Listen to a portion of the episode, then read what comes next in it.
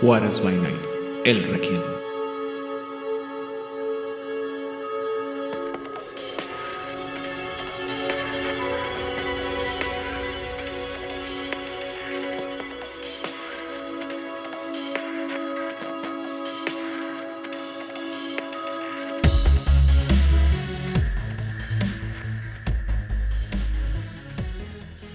Bienvenidos a una sesión más de El Requiem aquí en Juárez by Night, donde siempre es de noche. Yo soy su anfitrión, Aidan Rodríguez, y en esta ocasión el Requiem está interpretado y compuesto por, primero que nada, nuestro tiránico productor y conquistador de las tierras, eh, ah, lejanas, el señor Vlad. Hoy Genchi, hola gente, hola a todos. Los saluda el dragón arquitecto del equilibrio. Y por otro lado, está estamos también acompañados por eh, nuestro agregado cultural, ya casi secuestrado a este, a este programa, el señor Itzamna Fuentes. Buenas noches, yo no me aprendí los títulos porque están muy largos, entonces me presento simplemente como Itzamna. Muchas gracias por estar aquí, por invitarme. Ok, ahorita vamos a llegar a esa parte de los títulos que creo que es la parte que más cosas, más problemas va a causar en general.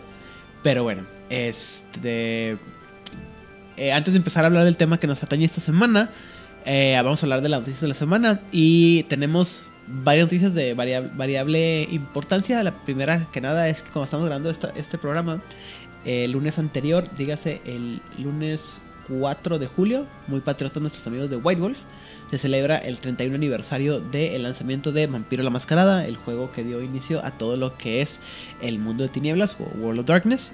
Y pues ya son ya son bastantes añitos, la verdad, que te vas a pensar cuánto tiempo llevamos jugando y así, está, está pesado. ¿No? Pues, sí, una... Bastante. 30 años. Eh, y aún así, creo que porque fue implementado y fue creado el juego eh, en una época, entre comillas, moderna, creo que eso lo, hace mantenerse con un sentimiento de, ah, de que es contemporáneo.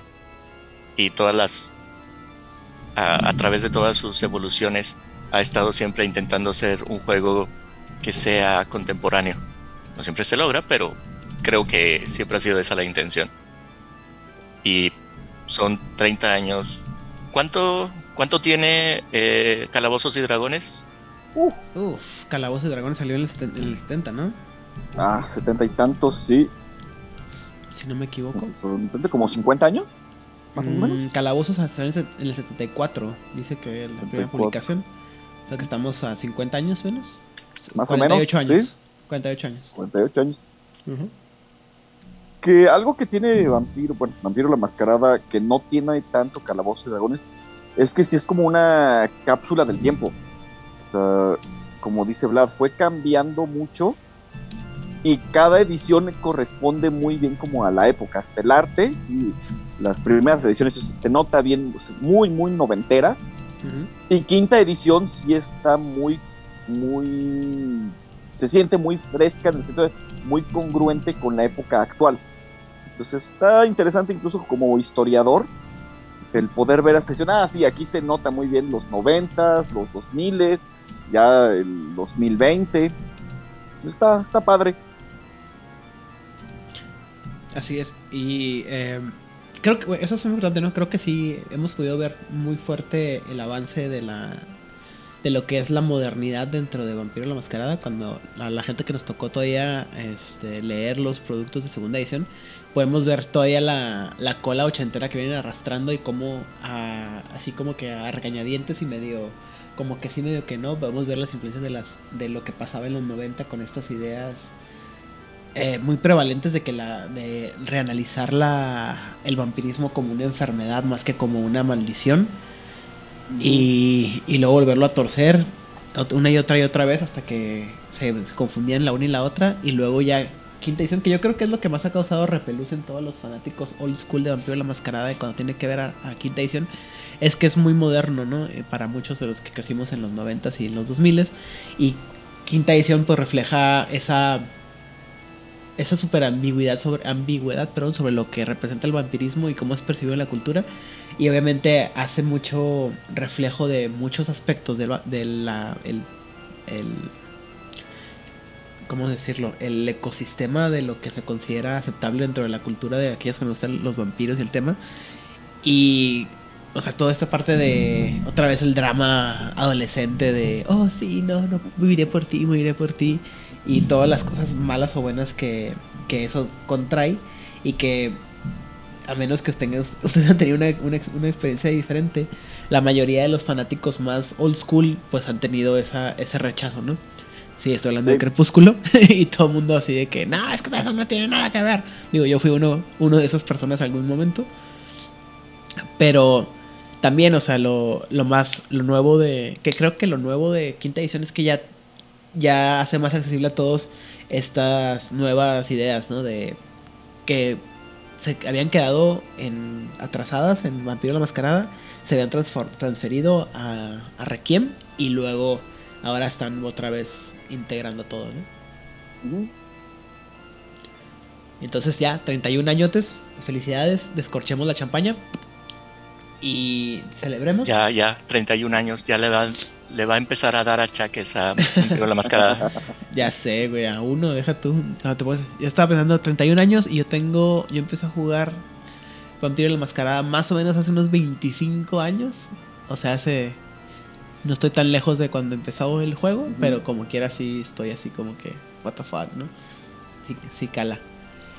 La otra noticia que está interesante para todos aquellos que están más, más metidos en, el, en esto de los juegos de, eh, bueno, en línea, a través en línea, es eh, la idea de que se lanzó el Vampire the Masquerade Nexus, que es esta plataforma digital de juego a través de la cual los jugadores y las mesas se pueden armar y tener espacios eh, de juego, como sería, por ejemplo, el D&D Beyond y cosas similares.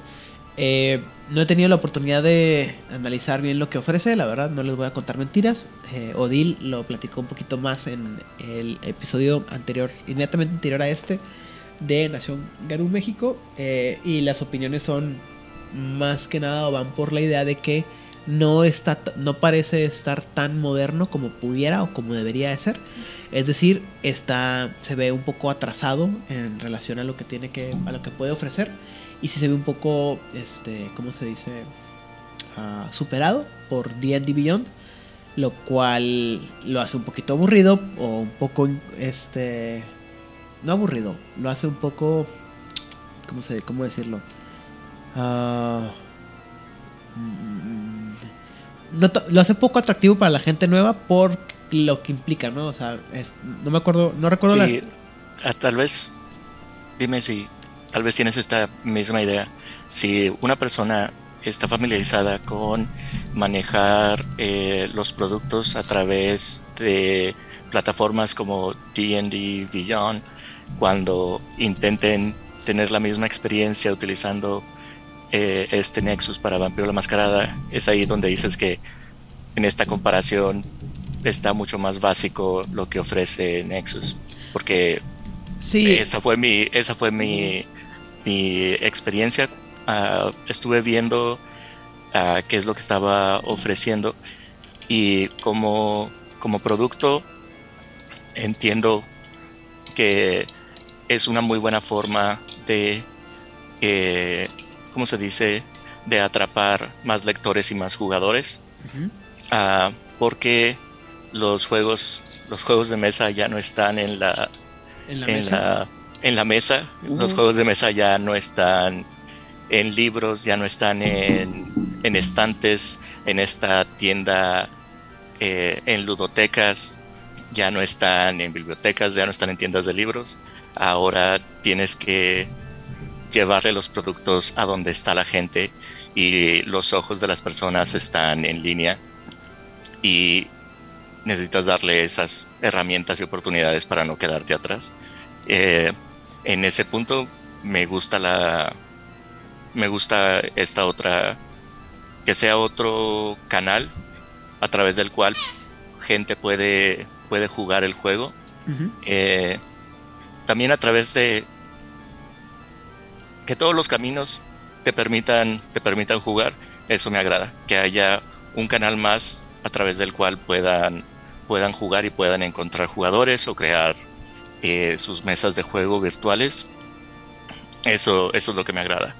Eh, en cuanto a qué es lo que nos gustaría que tuviera, pues... Me gustaría que tuviera muchas cosas. No me gustaría que sí, exacto. Que fuera mágico, ¿no? Pero... Que, que, que pudiera, eh, ¿cómo se llama? Que tuviera ventanas que se abrieran cuando yo pienso en algo. Pero todavía no estamos ahí. Pues, si tan solo conociéramos a alguien que se dedica a programar, güey. Si tan solo conociéramos a alguien que, que se dedique a programar. Y que juegue rol. No, de, no hay de esos. No, hay. Ah. No. Muy bien. Eh, la, el, limitante inicial que más, más mencionamos en otros, en otros programas también es eh, aparentemente el costo, ¿no? O sea, para empezar a jugar eh, hay que volver a comprar todos los libros. Y para todos aquellos que ya hemos comprado los libros, pues sí es un poco de... El, el precio es prohibitivo no se ve una gran diferencia entre el costo, el costo verdadero o el costo de un libro físico contra el, el, costo de un libro en PDF, que si me preguntas a mí, este, me parece una, una grosería, ¿no? Porque pues el, el PDF, obviamente el, el, libro, el valor del libro no es el, no siempre o no, no es todo el libro, no, no todo el valor del libro está en el físico, ¿no? Sin, sino en el contenido del libro. Pero si el libro físico te cuesta 60 dólares y, el, y la parte digital te cuesta otros 60, pues está medio, medio grosero el, sí. el asunto, ¿no? Y si vas a pensar, tienes que pensar que todos los libros que vas a comprar, que, para, que tienes ahorita para jugar en el, y en el futuro lo vas a tener que comprar dos veces, pues sí te hace pensarlo dos veces, ¿no? Yo no sé muy bien cómo funciona este Nexus, porque nunca he usado D&D Beyond. Uh -huh. Entonces no, no sé, por ejemplo, qué beneficios te dé de usar otras plataformas como por ejemplo Roll20, uh -huh. Que sí, para esta parte de poder decir, este, nos ponemos a juntar ahí, ahí podemos hacer todo, porque efectivamente, bueno, yo personalmente, si es nada más para tener los libros, acceso a esos libros digitales uh -huh. y poder jugar este eh, con, con, tu mesa, uh -huh sí te me hace un precio demasiado grande cuando otras plataformas te permiten el, el, poder jugar, ya adquieres tú los libros por tu cuenta y este y a un costo muchísimo menor, como Roll20, hay uno de stream que no me acuerdo cómo se llama, uh -huh. que también para este para jugar en línea. Entonces, pues ojalá les vaya bien, pero quién sabe, este, no sé, como que no siento que esté muy bien planteado. Sí, es lo que te digo, se, suena, se, ve así como que... O sea, se siente, mejor dicho, como que es algo que está pensado más como para pues para sacar dinero a la gente más que para para la funcionalidad del, del jugador y, y, como mencionamos no o sea se not, eh, los que lo han visto plantean que se ve un poco limitado en cuanto a todo lo que puede hacer eh, insisto les, les invitaría a que escucharan el episodio de las caminantes del cristal si no me equivoco Uh -huh. que fue donde mencionamos yo y Odil más a, a, más detalle todo este asunto. Y eh, pues sí, se siente así como que limitado. Esperemos que mejore y esperemos que. Sobre todo lo, lo que mencionamos todo, ¿no? Siempre. -huh. Una cosa que a nosotros no nos parezca, porque somos unos ancianos y no, no eh, estamos acostumbrados a otros sistemas de, de juego. Pero lo importante es que esto sirva para que más gente conozca el juego y de una manera u otra, pues todos los que tendremos que tendremos que encontrar la forma de adaptarnos ¿no? a este tipo de cosas para poder eh, jugar y acercarnos al resto del público que está jugando. ¿Eh? Y ya por último, la última noticia que tenemos para esta semana es el hecho de eh, que FlyOS acaba de mandar un, bueno no acaba, pero hace relativamente poco mandó un este un, una actualización sobre dónde va el, el monito, como diría Odil, eh, que es Vampire the Masquerade Chapters, este juego de mesa súper, súper pesado que trae miniaturas, que trae eh, escenarios, que trae todo y que promete ser como que el, el salvador de todo lo que las, ¿cómo se llama? Todas las versiones de, en las que se ha presentado la IP y estamos ahí viendo qué rollo. Eh, la producción es eh, ningún tipo de prueba ni nada, eh, la versión en inglés, por lo cual vamos a empezar ya a lanzar la producción en masa. Eh, las traducciones a, nivel, a francés, alemán y español están tardando un poquito más, por lo que han contratado un poco más de traductores para ayudarles con ese este proyecto. Pero poco a poco estamos alcanzando esa parte. Eh, la producción de, la versión en inglés y versiones eh, traducidas van a ser separadas, por lo cual en teoría van a empezar a... la versión en inglés va a salir mucho más rápido ¿no? que la versión en, otros idiomas. Y eh, vamos, seguimos con los retrasos por la parte de los envíos, por todo lo que está aquí en, en ¿cómo se llama? Saliendo, cómo está pues, toda la situación a global, con los retrasos que están esperando conforme se dan altas y bajas en la diseminación del, del bicho en el que estamos viviendo actualmente. Y también por ahí este un problema con una eh, una pieza que ellos están produciendo es un dado que originalmente lo, están ofreciendo en un color cobre, no, en un color rojo o un color cobre. Oh. Y resulta que la, aparentemente la, la, versión roja es una pintura que se puede ir desgastando con el, con el tiempo y el cobre no. Eh, el problema es que el cobre se ve como amarillo mostaza, a mí no me gustó, entonces tuve, yo, yo, yo voté por la, por la versión roja y dijo, tal vez puedo no usar ese dato y comprarme otro dado y, me ahorro esa parte, ¿no? Pero ya poco a poco estamos, este, insisto, la... El, el update está bastante largo, son muchas, muchas, eh, muchas noticias, pero en general esas son las cosas más relevantes, lo más importantes, la más importante de todas, de todas siendo que ya estamos mucho más cerca de la producción en masa, o mejor dicho, estamos en la producción en masa del producto este, como tal. Sobre todo pues para aquellos que lo pedimos en inglés, que implica que ya estamos más cerca de tener el papel, el producto eh, con nosotros, el monito, y obviamente tener que mudarnos de casa para que quepa el, el, mugrero en, en, la casa, ¿no? Yo estoy seguro que mi gato nuevo va, va, a querer dormir en esa caja. Jugar, sí. No, dormir en esa caja, güey, cabe como ah. fácilmente. O sea, ¿qué chance y este año ya? ¿Ya pues, se entregar?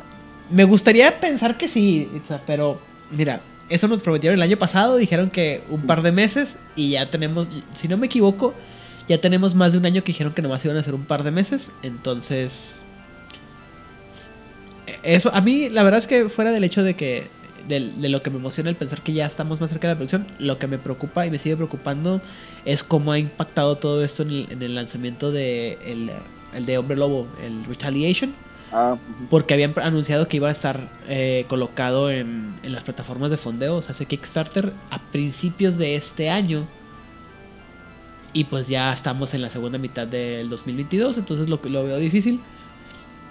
A ver, qué digo, está bien porque sirve que va uno juntando dinero para el cochinito, ¿verdad? Pero vamos a ver qué pasa. Y antes de que a los dos productores ejecutivos les dé un ataque cardíaco, sobre lo largo de este programa, vamos a ahora sí hablar sobre el tema principal de este programa. Y este, en esta ocasión vamos a hablar sobre la última secta jugable que nos faltaba, la última alianza jugable que nos faltaba hablar.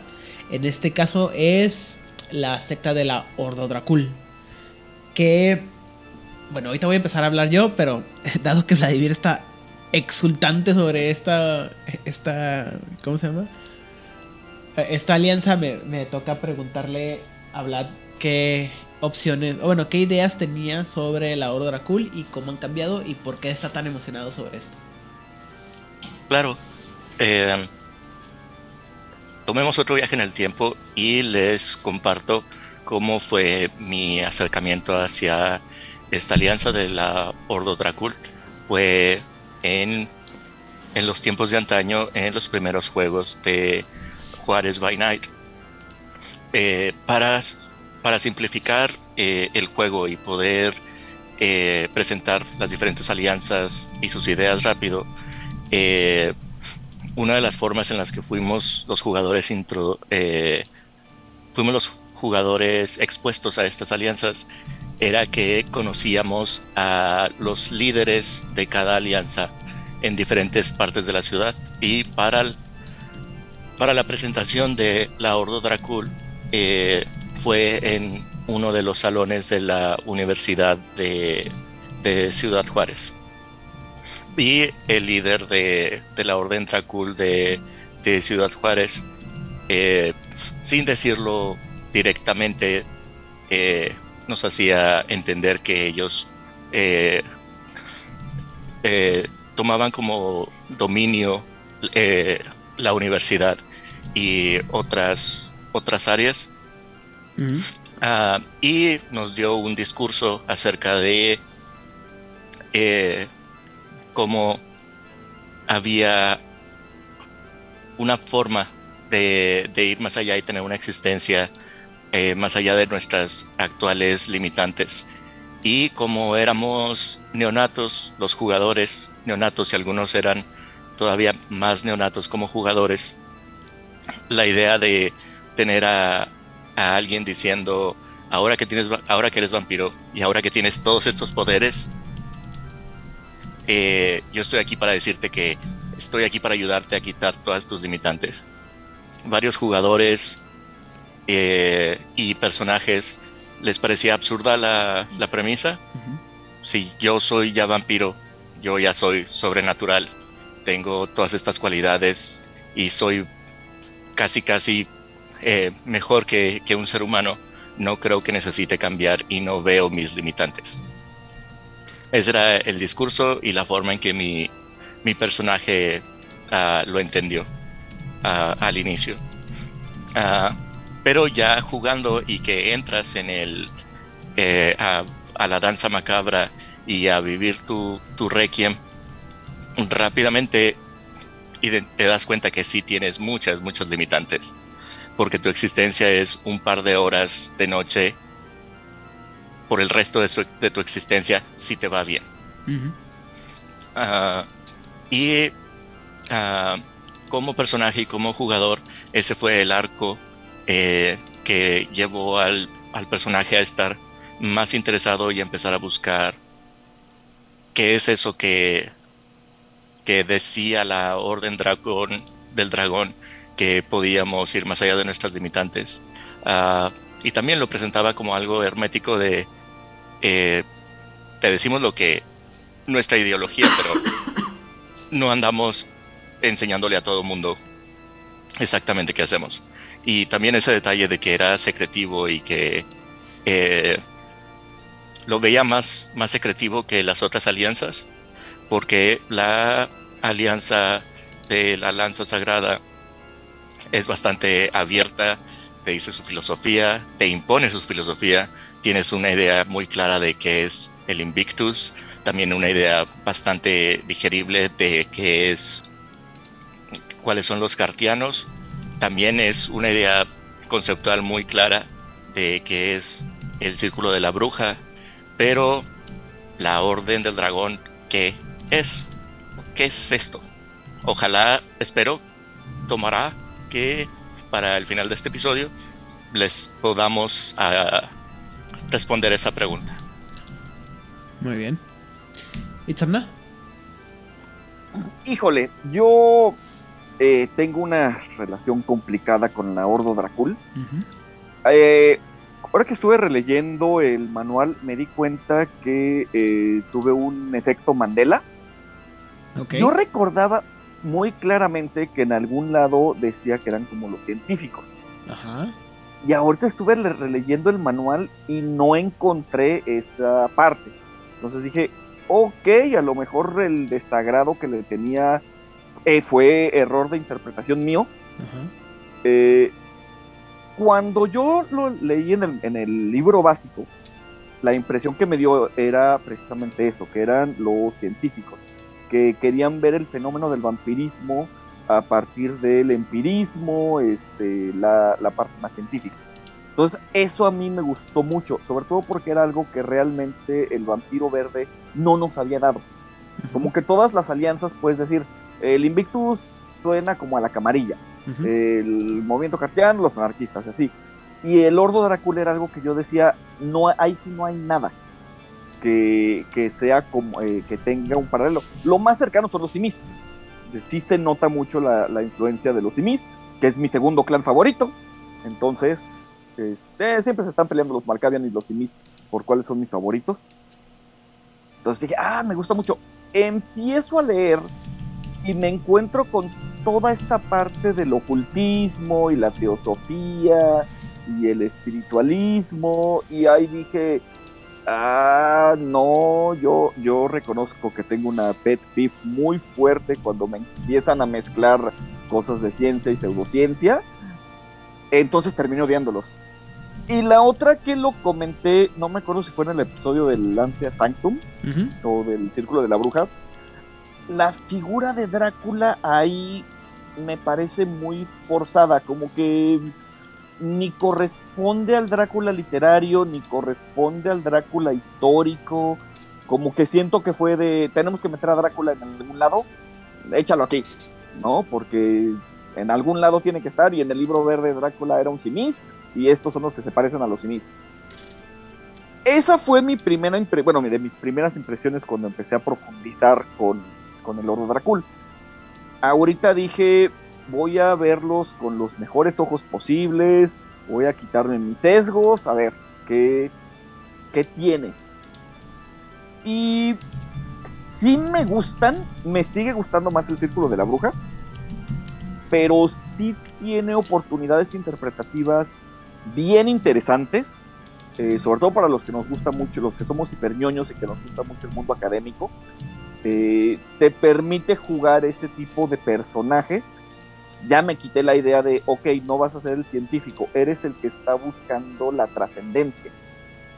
Entonces, esa parte sí está bien, bien, bien interesante. De hecho, se me ocurrieron ahí varias ideas para personajes.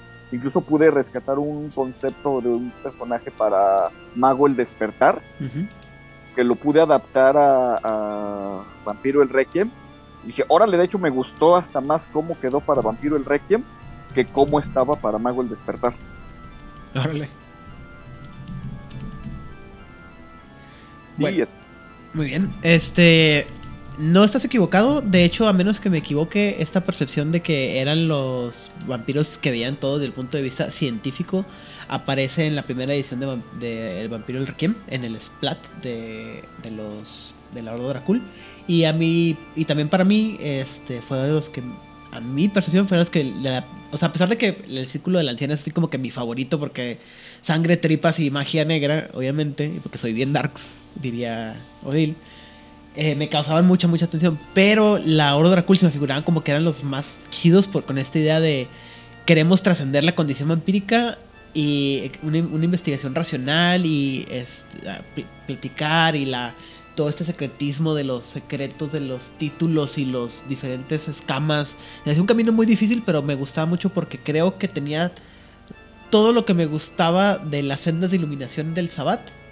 Sin tantas mamadas, o sin tantas estupideces de, ah, sí, somos súper, súper darks y así. O sea, era le daba un propósito práctico a seguir una senda y una buscar una iluminación más allá de el ah bueno es que tengo controlada mi bestia y así es como puedo mantenerme siendo bien pinches darks. No o sea esto era lo mejor de la metamorf de la, senda de la metamorfosis con la mitología de Drácula con X y Z cosa con un pensamiento moderno. O sea me parecía que era la la cómo se llama me parecía que junto con eh, el movimiento cartiano era la, la alianza más moderna. Incluso me parecía mucho más moderna porque creo yo que el... Creo yo, a lo mejor estúpidamente, que el pensamiento científico, el tener que hablar científicamente, te hace, sobre todo estar a, la, a, la, a la vanguardia de la ciencia, te hace cuestionar las ideas ah, antiguas, ¿no? Las, las, las, ideas anticuadas. Entonces me parecía que era una contraposición de, conceptos muy interesante, ¿no? El vampiro obsesión, el vampiro, una, esta criatura inmóvil y esta, este, osificada en el tiempo, pero al mismo tiempo obsesionada con la modernidad y con el cambio, con, o sea, me parecía algo bien atractivo. Ya les he platicado que a mí me, encantan las historias de dualidades, de contrapuestos, de eh, claroscuros, entonces a mí me, me, me encantaba, ¿no? Y como platicaba Vlad, el personaje que, que fue la, el, primero, el primer miembro de la Orden Dracul que se hizo en el juego, ya lo platicamos anteriormente, estaba basado mucho en la idea de Spike fingiendo estar tullido en, en Buffy la Vampiros, pero al mismo tiempo con esa actitud de que es que ustedes están bien limitados y la neta es que ustedes están, están, están limitados porque quieren, pero el, esa pasión la, a la hora de reflejarla hacía que la gente le tuviera un poco de, de distanciamiento y como que no, le, no les caía bien y no les daba confianza, ¿no? Que también es una cosa que me robé eh, así descaradamente de la, del personaje Spike en Buffy la Casa Vampiros, porque así es, ¿no? El, a todos aquellos que no sean fans, pues muy rápidamente Spike, un villano, después se va descubriendo que pasó de una transformación muy drástica cuando convierte de vampiro.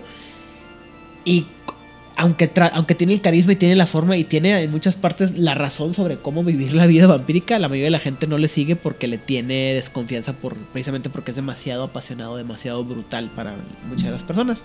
Pero eso es aparte. Cuando, eh, eh, para todos aquellos que siguen nuestro Patreon, que pueden escuchar nuestro podcast exclusivo sobre Buffy la Casa Vampiros, pues tienen más tiempo de escuchar esto más a detalle.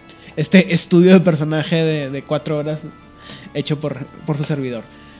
Eh, entonces, la Oro Dracul es una de las alianzas jugables para los, vampiros que juegan o que forman parte de eh, la mesa en el juego de Vampiro el Requiem. Eh, permítame, disculpen un poco, me encuentro un poco enfermo, pero trataré de pasar esto sin mucha pena y con bastante gloria. Bueno, básica. Ah, eh, una cosa que es bien importante mencionar y, este lo quiero retomar de lo que mencionaba ahorita Itzamna la información que voy a, que voy a dar está, es muy somera. Está muy... Eh, no quiero decir escueta, sino es muy por encima. Yo creo que de todas las sectas que... O todas las alianzas que hemos hablado, la Oro Dracul es, la que, es una que fundamentalmente sí requiere que leas el libro de la, de la alianza. Porque hay muchísimos temas que no se manejan. El paradigma inicial de, los, de la Oro Dracul era otra vez el avance a través del pensamiento científico y la experimentación científica de las debilidades del vampiro.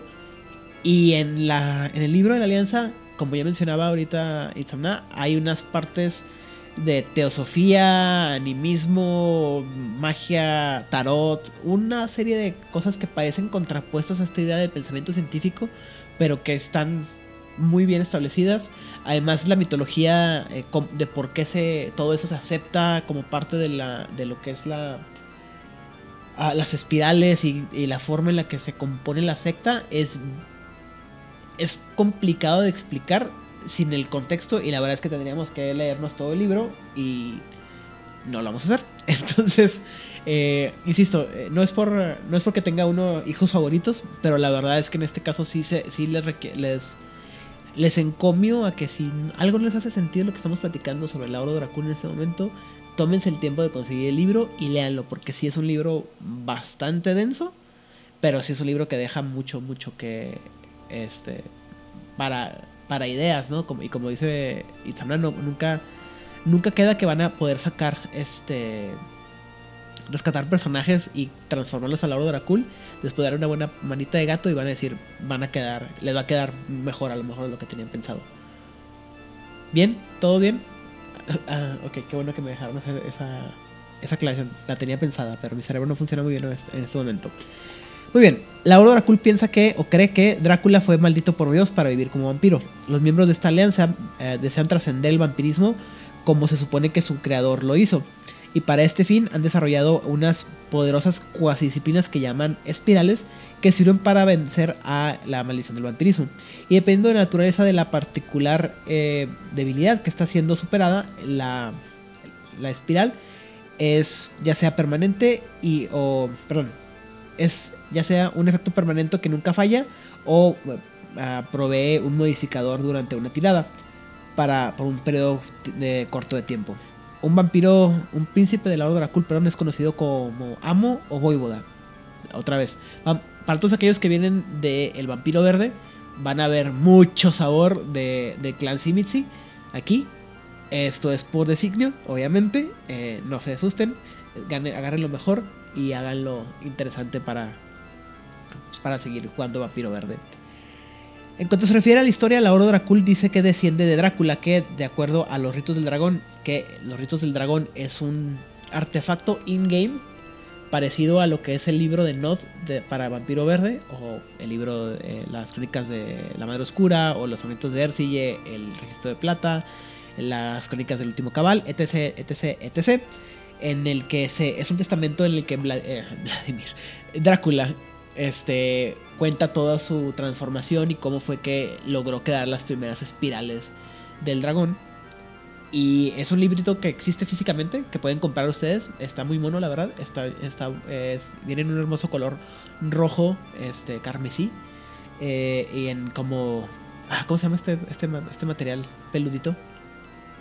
Este... Ah, ¿Es decir, terciopelo? terciopelo, sí. Gracias.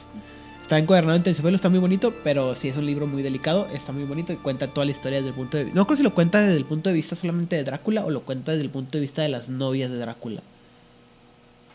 Recuerdo Yo que es un poco de ambos. Sí, yo nomás recuerdo la parte de Drácula. Pero. Pero sí, podría ser.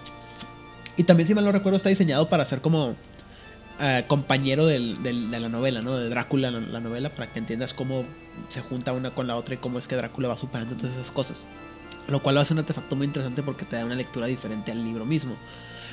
Pero eh, eso es aparte. Bueno, según lo que dicen las- los ritos del dragón, eh, había sido mal- maldito por Dios con la inmortalidad y la sed de sangre después de que fue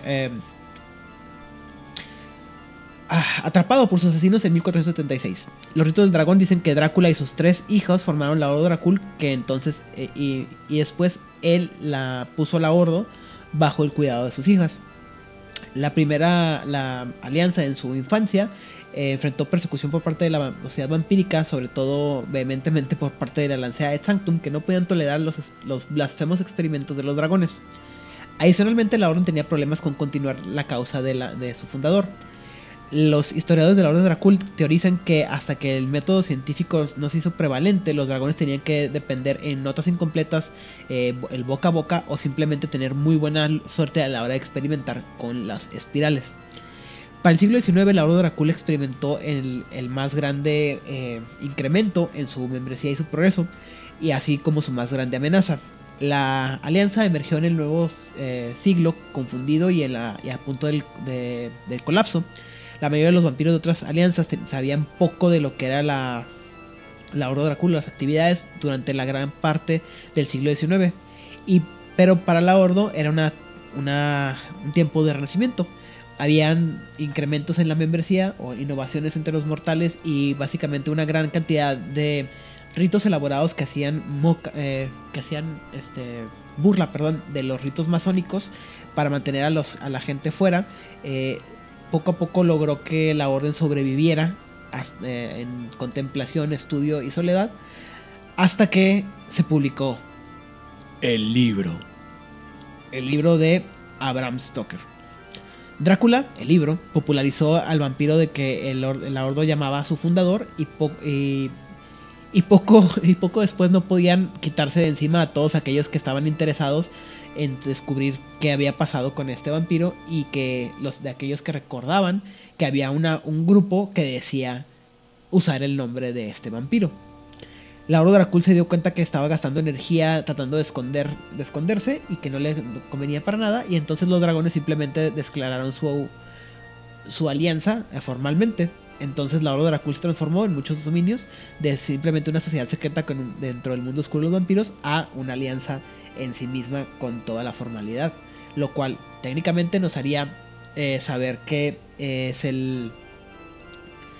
Es la alianza más, más moderna, ¿no? Porque entonces ya estamos este, sub- pasando lo que es la. La, la- el punto histórico en el que la democracia es este establecido, ¿no? Que es el, el- el móvil principal de la, ah, del movimiento cartiano. Ahora, eh, para los años principales, los primeros años perdón, del siglo XX, eh, vieron que la ciencia progresó mucho más rápido que, que nada, que antes, perdón. Eh, en 1919 la, sangre fue por primera vez refrigerada para pro- propósitos de transfusiones y mientras tanto la guerra en Europa, la gran guerra en Europa trajo avances de diferentes tipos. Había nuevas armas, nuevas tácticas que dieron una gran cantidad de muertos eh, de manera imprecedente. Y cuando Hitler eh, llegó al poder en Alemania, la Odora Kul se empezó a, enfrentar a persecución legal porque todas las sociedades secretas habían sido prohibidas tajantemente. La orden entonces se obligó a, a abandonar lo que se llaman los ah, nidos de dragón, de que explicaré un poquito más a detalle más adelante, durante la siguiente guerra. Y después de la guerra, la Oro Dracul en Europa tomó un poco de nuevo las- la secrecía, mientras que en Estados Unidos empezaron a vivir abiertamente, tomando do- designios de manera abierta. Es decir, poco a poco pasaron de la. de la. ¿cómo se llama? De la, de la secretía a, lo, a estar más abiertos y ser más conocidos. Y pasaron de ser solamente considerados como una bola de locos que tenían sus propios rituales chistosos a una bola de, locos con rituales chistosos, pero que ahora todo el mundo los aceptaba. Ahora viene una parte súper, súper, súper barroca y complicada que no me voy a tomar el tiempo de explicar porque voy a dejar que Vladimir lo haga porque creo que a él le tiene mucho más interés y mucho más, este, le entendió mejor. Más que nada porque es verboso como él solo, este, esta parte. Así es. Eh, con eh, el siguiente tema es la organización, que tiene la, la orden. Eh, de todas las órdenes, de todas las alianzas eh, que les hemos platicado, eh, la, orden, la orden del dragón es la que tiene una jerarquía más estricta y tiene los títulos más elaborados de todos los demás. Y está planeado también con el objetivo de crear confusión. El objetivo de los títulos mismos es para mantener a los que no saben de lo que estamos hablando más que confundidos. Eh, y por eso mismo, la primera vez que, leí la, los títulos también, tuve que practicar un poco, hice varios ejercicios. Ah, ok, ya, ya le entendí. Eh, y a lo que me refiero es que en la, jerarquía de, de, la orden ah, se le refiere la lengua, la lengua del, del dragón, en la que la forma en la que avanzas depende de qué tipo de espiral o qué tipo de disciplinas son en las que enfocas tus estudios. Ah, digamos, eh, para esto hay que establecer cuáles son, eh, brevemente, cuáles son estas disciplinas y qué es lo que están buscando. Les platiqué que el discurso que, que recibí fue que me iban a ayudar que a través de la orden estaba buscando quitar esos uh, grilletes que ha puesto en mí la, el vampirismo. Eh, uno de ellos es el hambre, eh, que requieres eh, el vitae para sobrevivir. El segundo es el sol y el fuego, que es tu enemigo principal. Aquí sí podemos hablar este, azotes, ¿no? Azotes, ajá. Y la, tercera es la bestia. En el primer libro eh, y en la primera eh, edición, estos son los tres principales aspectos del vampirismo que, que la Orden Dracul te presenta como esto es lo que intentamos resolver. Así que entras como estudiante, como, como estudiante a la, a la orden y tienes que escoger cuál va a ser tu camino. Escribe, escoges what's your major and your minor. Escribes en qué te vas a hacer licenciado, pues. Así es, básicamente. Sí, así. Si quieres eh, enfocar tus estudios a lograr combatir tu hambre, dices que tu primer, tu licenciatura es soy licenciado en hambre. Ajá si quieres eh, estar, sobrevivir al sol y al fuego, vas a ser un licenciado en la maldición. Y si quieres controlar a, tu bestia, y ahí dices que eres un licenciado del terror, por así decirlo. Ah, y eso es la base. Ahora, eh, dependiendo del número de disciplinas que son especiales de la Orden Dracul, ese va a ser tu rango. Eh, base a, puedes llegar a, por cada uno de estos estudios existen mínimo tres disciplinas. Tres disciplinas para eh, combatir el hambre, tres disciplinas para combatir el fuego y tres disciplinas para combatir a la bestia. Un total de nueve disciplinas básicas. Y tú como estudiante, y dentro de la orden se te va a reconocer tu rango por el número de disciplinas de de espirales que has aprendido y que has demostrado ante la orden que, que puedes manejar. Así que si tú eres un neófito y aún no aprendes nada, tu título es de esclavo, porque tengo cero disciplinas aprendidas. Lo cual tiene sentido, ¿no? de que estás esclavizado a tus pasiones. Sí, estás esclavizado a tus a, a tu condición vampírica. Pero como tú ya tienes en mente cuál va a ser el camino que quieres tomar, puedes presentarte ante los demás miembros de la orden como yo soy un esclavo de la sangre. Intento combatir mi, mi hambre. O soy un esclavo del terror porque no puedo controlar a mi bestia. Ahora, después de que aprendes tu primera disciplina, eh, se te llama un suplicante. Y de igual manera, puede ser un suplicante de la sangre, un suplicante del hambre, de la maldición o del terror. Así tienes un nombre para cada, para cada rango. Entre y de 0 a 9, estos son los, los títulos. Eres esclavo, suplicante, escriba, escolar, iniciado, adepto, maestro, filósofo, iluminado y arquitecto. Esa es la escalera de rangos. Y uh, utilizas ese título más el dominio que intentas estudiar. Ahora, eso es lo base. Ahora, vamos a agregarle complejidad, por si esto no era suficiente.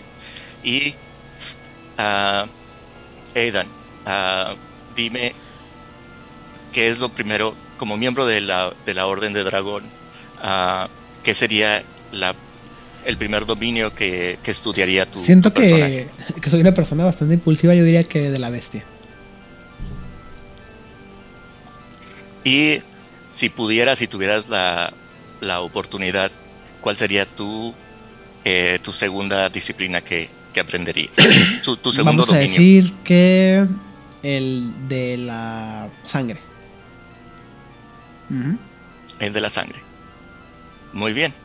Ahora, eh, el personaje de Aidan es un personaje mucho eh, más complejo y que dice, yo no nada más voy a combatir a mi bestia, sino que voy a combatir a mi bestia y a mi sangre. Y para demostrar, para expresar eso dentro de la orden, eh, voy a utilizar el título primero del terror y como secundario del hambre voy a decir ah, sangriento. sangriento. Como les dije, si tú y es así como eh, vamos a decir que el personaje de Aidan sabe tres espirales. Dos espirales son para combatir a la bestia y una espiral es para combatir el hambre. Dentro de la Orden Dragón y en su título oficial sería un escolar de el terror sangriento. Ah, les voy a nuevamente los títulos de la maldición, el título del dominio que tú quieres estudiar como secundario son los siguientes. Para, las, para el hambre, eh, sanguino o sangriento. Para la maldición del fuego, eh, el título que puedes adoptar es como ardiente o feroz. y para combatir a la bestia, el título secundario es salvaje o indomable. Y con estas palabras claves, eh, tú como personaje y como jugador puedes crear los títulos más rimbombantes que se te puedan ocurrir. Y a mi parecer, entre más barroco y rimbombante, estás haciendo un buen trabajo para desarrollar, para expresar la complejidad de tu personaje dentro de la orden. Y todo esto que es bastante verboso, barroco, ah, muestra la complejidad conceptual que tiene la Orden del Dragón. Eh, no es algo que puedas, ¿cómo se llama? Eh, no es para principiantes. Cuando, cuando entras como, como, eh, como personaje y que te encuentras dentro de la orden y todo el mundo está saludando, todo el mundo se está presentando en, en uno de los rituales y tú vas a estar ahí escuchando, ah, yo soy el escolar del terror eh, sangriento, yo soy el, yo soy el esclavo del dolor. Y todos estos nombres tan rimbombantes y no tienes la experiencia o la educación, te tiene que dejar a ti como al personaje con más preguntas y también con cierta... Ah, ¿Cuál es la palabra? Los títulos están diseñados para ser impresionantes y entre más rimbombantes, más uh, rococó los hagas, yo digo, sean creativos estas son las guías de tiene la organización. dos partes importantes, ¿no? Uno que es la parte de, como ya mencionaste tú, lo rembante que son, que me hace, me hace recordar todas estas ideas de los las sociedades secretas masónicas en los saludos, la forma en la que eh, te expresas o te comunicas con alguien, eh, todo lo que implica algún tipo de secrecía y que está expresado de una manera que se tiene que poder decir de manera eh, abierta, pero velada, para que la gente que sabe lo entienda y para la gente que no sabe no lo entienda, ¿no? Y no se vean tan eh, impresionados o, o, que no se vean, no, sean, no estén informados de lo que está ocurriendo, ¿no? Eh, insisto, me recuerdo, esta, nunca se me olvidar esa escena de Ocean's 12 en las que tienen que negociar con el muchacho en no sé qué parte y que mandan al personaje de Matt Damon y que no sabe qué diablos está hablando en puras palabras en código según él y luego resulta que lo ofendió terriblemente, pero resulta que no, porque era nada más una broma de parte del personaje de Brad Pitt. Y algo así me estoy imaginando la comunicación. Pero aparte. Ah, sí, sí, tienes razón. Eh, cuando vas a discutir temas de, de, la orden y que sabes que hay oyentes que no son miembros de la orden, entras en, en esta forma de hablar en código con tu, con tu compañero de la orden. Muy bien. Eh, y también por otro lado está la parte en la que comenta que, por ejemplo, que a veces se usan este palabras decoraciones extra como palabras para decir no para decir cosas que no quieres decir, ¿no? O sea, o, o que no puedes decir, ¿no? Por ejemplo, lo que dice aquí es usar la decoración terrible indica que el dragón está en el lugar en contra de su voluntad, mientras que decir invencible implica que hay enemigos que lo están escuchando. Lo cual es de nuevo interesante, ¿no? Puedes, eh, a la hora de presentarte, puedes agregar palabras claves uh -huh. como estas eh, para dar mucha más información.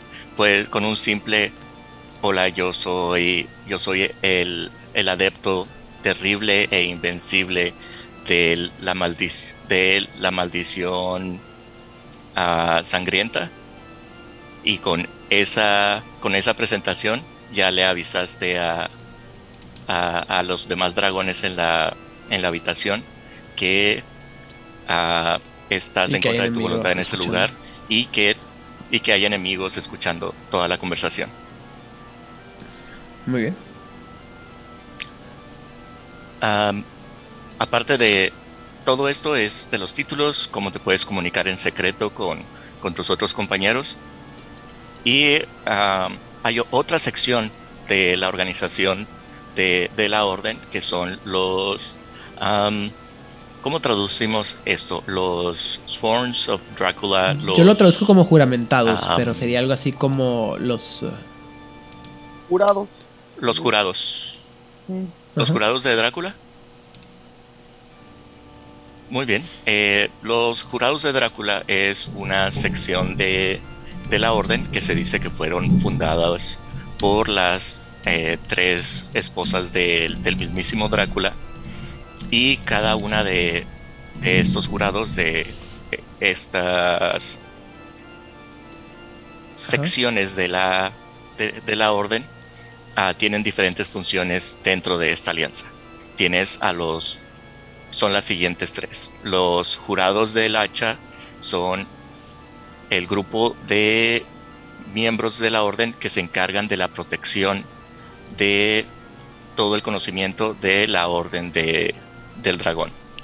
Vas a tener, estos van a ser tus guardias de la biblioteca, estos van a ser tus guardias del, eh, del nido del dragón.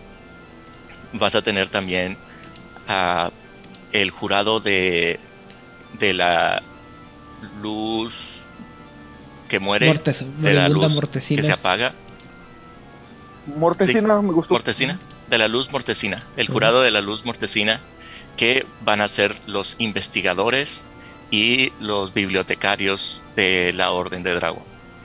Si tú quieres hacer eh, especializar a tu personaje que sea este científico que al principio platicamos, que pensábamos que ese era el arquetipo, bien podría entrar dentro de, de este jurado. Y el tercero es el jurado de los misterios, que es el órgano político de, de la orden, la que se encarga de lidiar con ya sea las otras alianzas y asegurar la sobrevivencia de la orden y también se encarga de la política interna de, la orden. Ah, y ah, ahora que hablo de la política interna de la orden, este es otro aspecto diferente de esta alianza. Puedes, puedes tener juegos de intriga y política, pero la alianza misma no, no está creada, idealizada para ese tipo de juego. Porque se supone que cuando tú entras a la orden es porque tienes un objetivo claro. Tú estás y todos en la orden están trabajando para sobrepasar tu maldición. Y puedes tener juegos políticos en los que eh, intentas arruinar los experimentos de los demás. O, o mejora, bueno, los que han estado en, ah, en el ambiente universitario también, el, el conflicto político, político también es robarle la tesis a alguien más, presentar las ideas como propias no hagan eso, por favor, En la vida real no. En el juego, si quieren hacerlo. En la vida real se llama plagio y es un crimen. Eh, todo este tipo de, conflictos es el tipo de, sabor al conflicto político que vas a encontrar dentro de la orden. No estás buscando el poder por el poder como los Invictus y no estás buscando eh, iluminación sagrada. Aquí estás buscando hacer el mejor en lo que se supone que tú intentas eh, hacer, que es trascendencia. Ah, quería, quería dejar ese sabor claro de, la orden. No vas a estar aquí peleándote de que, ah, él dice que tiene una disciplina y yo tengo cuatro disciplinas. Lo voy a ver como, como una nada y voy a verlo como, como un criado, por decirlo así. A menos de que tu investigación y a menos que tu forma de intentar avanzar tu conocimiento esté en, en conflicto directo con el trabajo de otro, no, no va a haber tanto choque. Si tú dices, yo estoy estudiando para encontrar la, iluminación y poder trascender utilizando lingüística. Y alguien más dice, eso es estúpido, lo que yo voy a hacer es utilizar eh, bioingeniería para sobrepasar nuestra condición. Eh, igualmente válido. También es válido. También es válido. Es, aquí es, intenten todo lo que puedan mientras haya avance. Muy bien. Yo ahí sí. Dime. Yo ahí sí difiero un poco con, con Vlad. De hecho, justo se me hace, se me haría muy interesante narrar una, una crónica muy política con el Lordo Dracul. Todos los que hemos pasado cinco minutos en el mundo académico sabemos que es políticamente terrible. Que, que, incluso que los departamentos están peleados y que no se quieren, que a lo mejor tu pleito no es con el que está investigando lo mismo que tú. A lo mejor el pleito es el de los mentores. porque, por ejemplo, eh, dentro de la organización, cuando tú entras, que tienes el título de esclavo, eh, luego creo que es el de esclavo con mentor. O sea, Sí. durante una buena parte de tu trayectoria, hasta que llegas a estatus en 3, estás bajo la guía de alguien. Entonces, si tu mentor está peleado con eh, otro miembro del Oro Dracul, a ti te van a jalar al pleito, quieras o no. Entonces, de hecho, si algo refleja muy bien la Oro Dracul, es el mundo Pues es que académico. es una sociedad extremadamente académica, El- con todo y la parte de la sociedad secreta y el barroco y la todo esto, es una sociedad que está investigando, ¿no? Sí, Sí. Entonces, ahí, ahí sí difiero en la parte de, bueno, estamos este, buscando la iluminación y no nos vamos a estar peleando tanto.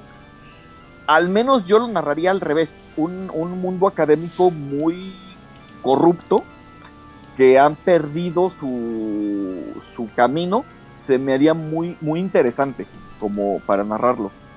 Gracias por, ah, por expresarlo así. Oh, Me, estás, me estás haciendo ah, cambiar de opinión porque lo que acabas de describir sí suena muy atractivo como conflicto y para poderse es- narrar. y, y no están razón. peleadas, ¿eh? Puedes tener, por ejemplo, grupos de gente que estén eh, jugando. En una ciudad puede ser una orden eh, como la ha descrito a Itzapna y en otra ciudad tienes a una orden ah, más disciplinada y, y en unísono. Si quieren dos referentes de este tipo de crónicas, lean El nombre de la rosa de Humberto Eco, que es también conflictos entre académicos en la Edad Media. Y, y ahí, por ejemplo, se verían los dos aspectos, los que están buscando nada más la iluminación y los que sí están buscando el poder. Y también de Humberto Eco, aunque es un libro pesadito, eh, El péndulo de Foucault en donde hay mucho el conflicto de sociedades secretas y de grupos este, ocultistas y así, pero que también tienen todos estos conflictos porque es que yo descubrí este documento primero y tú me lo quieres robar. Entonces, esos dos libros servirían de muy buena base para una crónica, eh, tanto en la forma en la que la plantea Vlad como en la que planteo yo. Muy bien. En, ah, en, en la eh, otros, otros títulos de la jerarquía eh, de, de los dragones es que en cada, en cada dominio, en cada ciudad, existe el líder. El líder de, de una, de una ciudad se, as- se, le, se le asigna el título de Kogaion.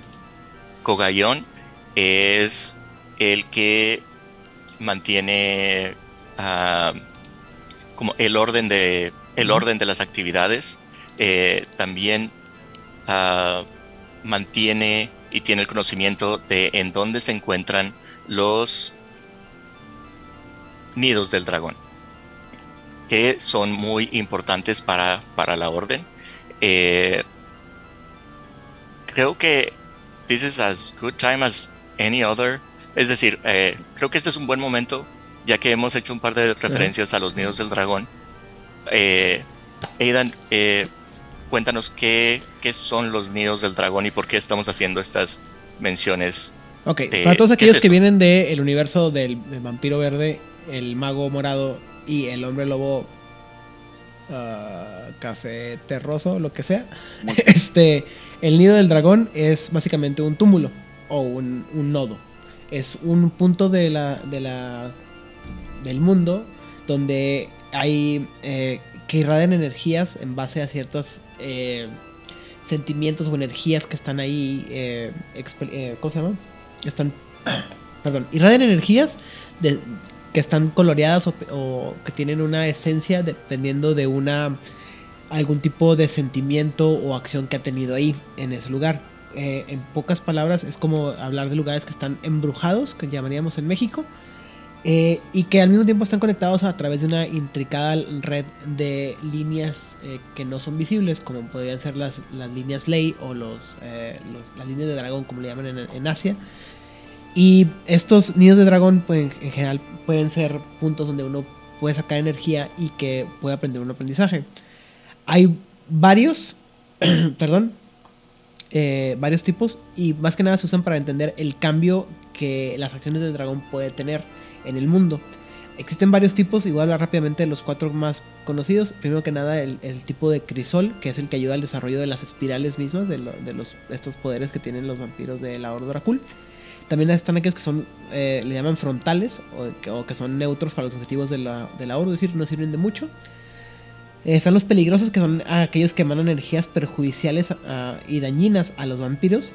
Y los embrujados, que son aquellos donde están eh, donde existen las energías de los um, espíritus o muertos en el área. Eh, así muy rápidamente lo que dice es que los, los de dragón pueden tener, eh, son concentraciones emocionales fuertes en un solo punto, por lo cual generalmente es más sencillo encontrar niños de dragón con una resonancia de dolor o de violencia o de sufrimiento o de, o de muerte porque es lo que podemos ver más generalmente, pero que hay otros nidos de dragones donde la felicidad, el amor, eh, no sé, la risa pueden ser eh, también ahí consultados e incluso drenados para la transformación del vampiro. Pero es difícil de, de encontrar en general. Para gracias Aidan, les voy a dar un par de ejemplos que yo había ideado para que estén más concretos la idea y que ustedes lo puedan utilizar también en sus, en sus juegos. Eh, por ejemplo, eh, este personaje, eh, miembro de la orden, está, está teniendo problemas de, de cómo lograr sobrepasar su miedo al fuego. el fuego le, le causa frenesí muy seguido y decide que ese va a ser su primer eh, dominio, va a intentar dominar su miedo al fuego. Para ello, con su mentor ha estado estudiando bastante y el mentor le da, le da la, la información que tal vez lo que necesita es hacer su, su estudio y su eh, su estudio y sus esfuerzos los debe de estar haciendo dentro de un nido de dragón que le ayude a conquistar este, este miedo. Busca a través de contactos con, con la orden y a dos ciudades lejos han encontrado a un nuevo nido de dragón. Este nido de dragón es, son las ruinas de un kinder que hace varios años ocurrió una gran tragedia, prendió, eh, hubo un gran incendio y murieron eh, la mayoría de los niños en, ese lugar. Y es un punto eh, con mucha energía de dolor, como escribió Aidan, un punto con mucha ah, de pérdida, es un punto con la energía de las llamas destructoras. Y si vamos a ponerle aquí, ah, ¿cómo se llama? Un, ah, si este punto estuviera, estuviera visto a través de los ojos de un fantasma, sería un foco, un foco negro que te atrapa, de eh, un hoyo negro, quise decir, te atrapa y concentra toda tu energía en este, en este punto así que este es un ejemplo de un nido de dragón. Y si mi personaje va y hace sus rituales dentro del sótano de las ruinas de este kinder que fue, que fue incendiado y que todos los niños murieron, a la hora de hacer sus rituales y su meditación, eh, haciendo un círculo de, de gasolina a su alrededor y prendiéndole de esta manera eh, peleando en contra de su, de su miedo. La energía del nido de dragón es lo que le puede ayudar a no solo a enfrentar su miedo, sino a, exaltar el miedo y la energía del fuego. Entre las llamas se van a ver las figuras y los rostros de los niños que murieron en ese lugar eh, exaltando el miedo que el personaje ya está sintiendo. Este es un ejemplo de cómo sería la narración de cuál puede ser tu experiencia dentro de un nido de dragón. El encontrar un nido puede ser un, arco de la historia de, de, tu personaje. Tienes que encontrar el nido correcto que te ayude a lo que estás buscando o cualquier evento que ocurra dentro de los nidos de dragón tienen eh, alta probabilidad de causar conflicto. Muy bien. Ahora, ya que platicamos de, los nidos del dragón, ah, creo que podemos continuar porque los, los otros... Ah, ah, los, disculpen, los otros títulos que hay dentro de la orden también son a quienes, aquellos que son como jueces internos del, eh, de, la, de la orden y a los guardianes de los, de los nidos. Eh, como ya mencionó ahorita Vladimir, es muy importante la relación entre mentores y protegidos o estudiantes dentro de la sociedad de los Dracul. Generalmente se espera que hay una sociedad, una relación de mucho respeto y de iluminación y que se debe buscar la exaltación del, del más bajo al, al, más alto, ¿no? Pero siempre es así. Más con, sin embargo, una de las divisiones más importantes de todo es las divisiones que hay en base a los ritos. Como ya mencionamos, los ritos del dragón es un testamento y como buen testamento y como buen libro pseudo religioso es sujeto a ser interpretado de, variante, de diversas maneras. Esto ha llevado a que hay varias fracturas en lo, que es la alianza y eh, a pesar de que pudieran ser una causa para crear ruptura y tal vez destrucción de la alianza, la verdad es que lo que hemos hecho es cambiado es, es adaptado a, que cada quien tiene diferentes versiones de lo que es la forma de ejecutar el rito. Eh, y aunque algunos de ellos tienen diferentes eh, diferencias entre ellos y a lo mejor no se dan también, la verdad es que la mayoría de ellos se respetan el uno al otro. Ah, muy importante, un concepto que no, no viene mencionado aquí en general, pero que en el libro viene mucho, en el libro de la Hora viene mucho, es la idea del cambio beneficioso o el cambio que tiene propósito. ¿sí?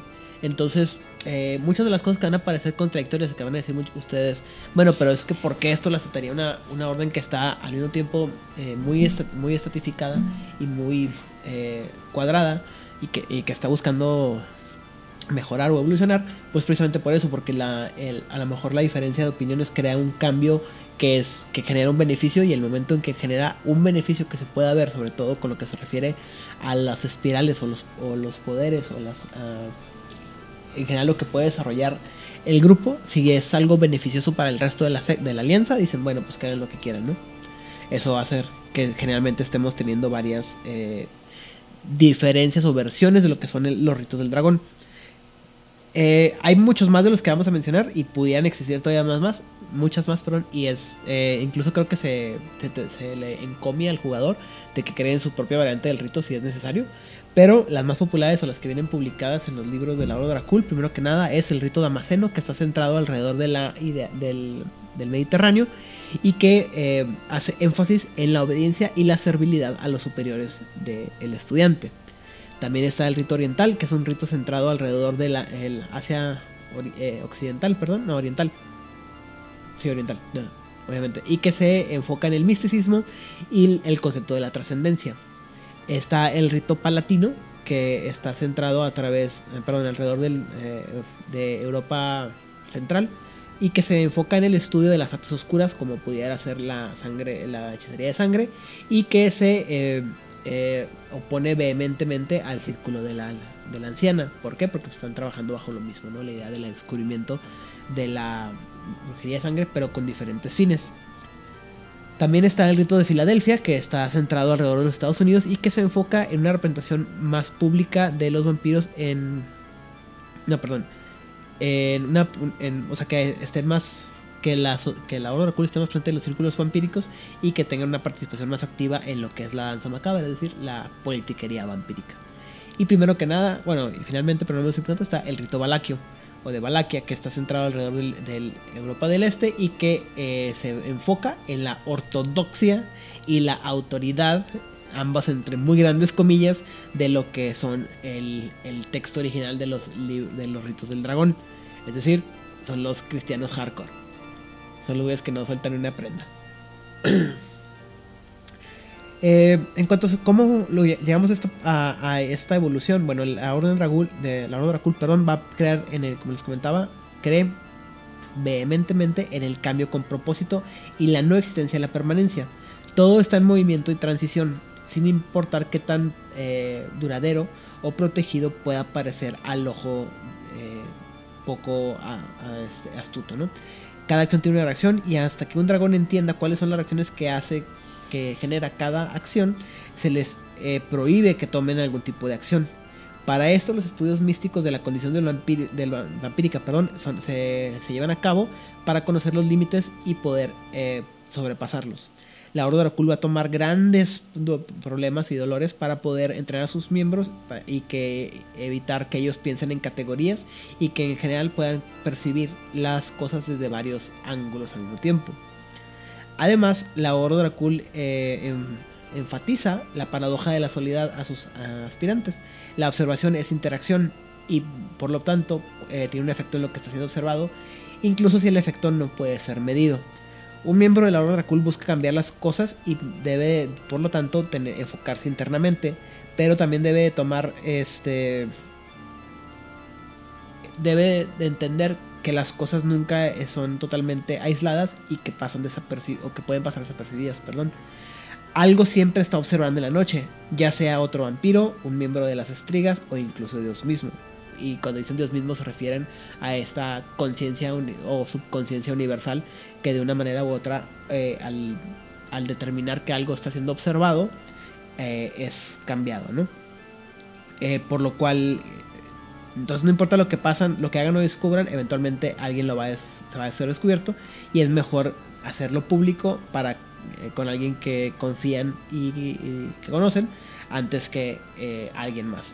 Que esto es hasta cierto punto muy científico. Este, todos aquellos que han estudiado un poco de, ciencia sabrán que eh, incluso a los niveles cuánticos las cosas pasan, ¿no? El, momento de ser observado ah, afecta la, la representación. Lo voy a explicar de una manera muy burda porque soy una persona muy, muy tonta, pero eh, básicamente eh, las, por ejemplo, las, entiendo que las partículas atómicas, eh, ¿eh? Subatómicas.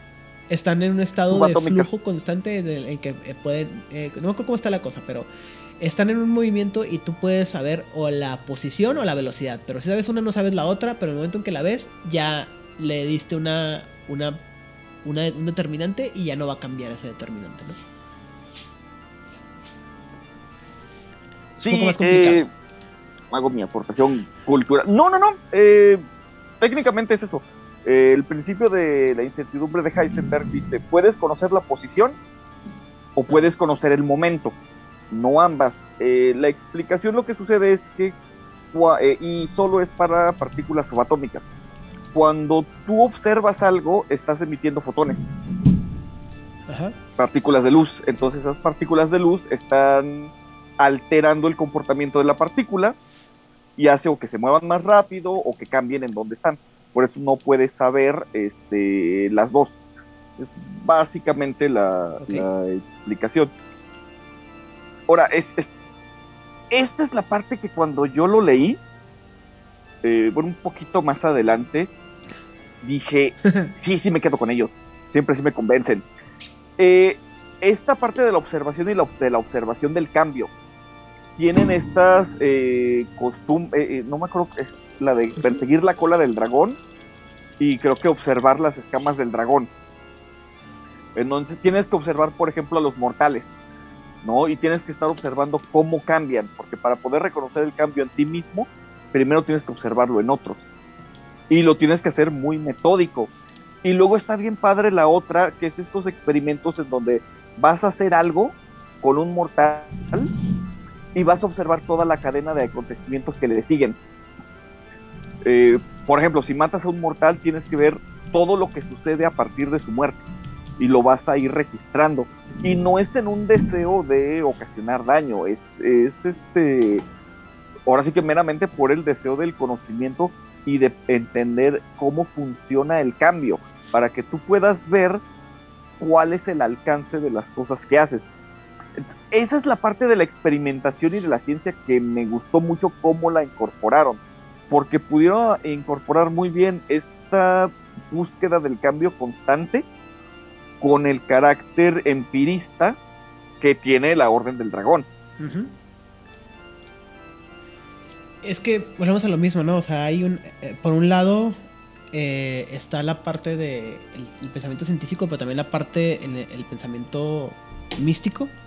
Y entonces, la conjunción de las dos, para todos aquellos que nos gustan ambas partes, es bien atractivo, ¿no? Hay, o sea, hay gente. Y es totalmente válido. Hay gente que se decanta por un lado más que por el otro. Pero la gente que de una manera u otra tenemos esa fijación de decir, bueno, es que to- esto es justificable de tal o cual, o cual manera, pues es súper atractivo la, la oro Dracul, ¿no? Digo, a mí me parece totalmente entendible, ¿no? Bueno, este, conforme el dragón es entrenado, se le va, se va, es, o espera de él que pueda pa- pasar más allá de los sentidos, de los cinco sentidos básicos para poder expandir su punto de vista. Por lo cual eh, la disciplina del auspe es, muy útil y también la exposición ah, o la, el contacto con los nidos del dragón. Eh, y si el mentor está, este, ¿cómo se llama? Seguro que el aspirante ha aprendido lo suficiente, se le permite tomar acciones propias al, al ¿cómo se llama? Al aspirante. Al aspirante entonces le, se le pide que observe cuál es el efecto dominó que, del, del cambio particular que ha traído al mundo. Ah, como por ejemplo el asesinato de una persona para ver cómo sus acciones, cómo la muerte de esa persona afecta a la sociedad, a lo sobrenatural o incluso al mismo asesino. Este proceso se describe, se llama, como lo mencionaba ahorita uh, Isamna, perseguir la, la cola del dragón. Y este mismo principio también es eh, continuado con cualquier otra práctica que hace el dragón, ya sea desde involucrarse de la danza macabra como sus propios estudios dentro de, la, ah, de las eh, espirales del dragón. Es decir, todo, eh, se les sugiere o se les espera que el aspirante o el dragón tenga la conciencia de qué es lo que está estudiando, cómo lo está eh, estudiando y que todo lo que, esté, lo que está haciendo tiene algún efecto y cuáles son esos efectos. Por lo cual, eh, que es una cosa que no he mencionado, pero son, eh, es por lo cual los dragones son bastante más fríos y más calculadores y son esas gente que tienen capacidad de hacer planes pensando en es que si hago esto va a pasar esto y puede pasar esto y puede pasar esto o se hace la neurosis conocida como ser narrador o dungeon master ¿sí? si cualquiera de ustedes les, les suena conocido bienvenidos al club ¿sí? Este cambio directo, dirigido y observado no es al azar y busca que haya una, un, un objetivo específico en la transformación del vampiro en algo mucho más, eh, mucho más y menos limitado por los azotes de la existencia. Esto que se conoce como el gran trabajo es la razón de ser de la Aurora Cool y eh, bajo la cual todas las otras pequeñas acciones o pequeños trabajos eventualmente deben de ser eh, llevados a, o eh, ejercidos, ¿no? En cuanto se refiere a las facciones, eh, casi todos los dragones siguen los siguientes puntos de vista que pueden ser diferentes de, los, de sus compañeros.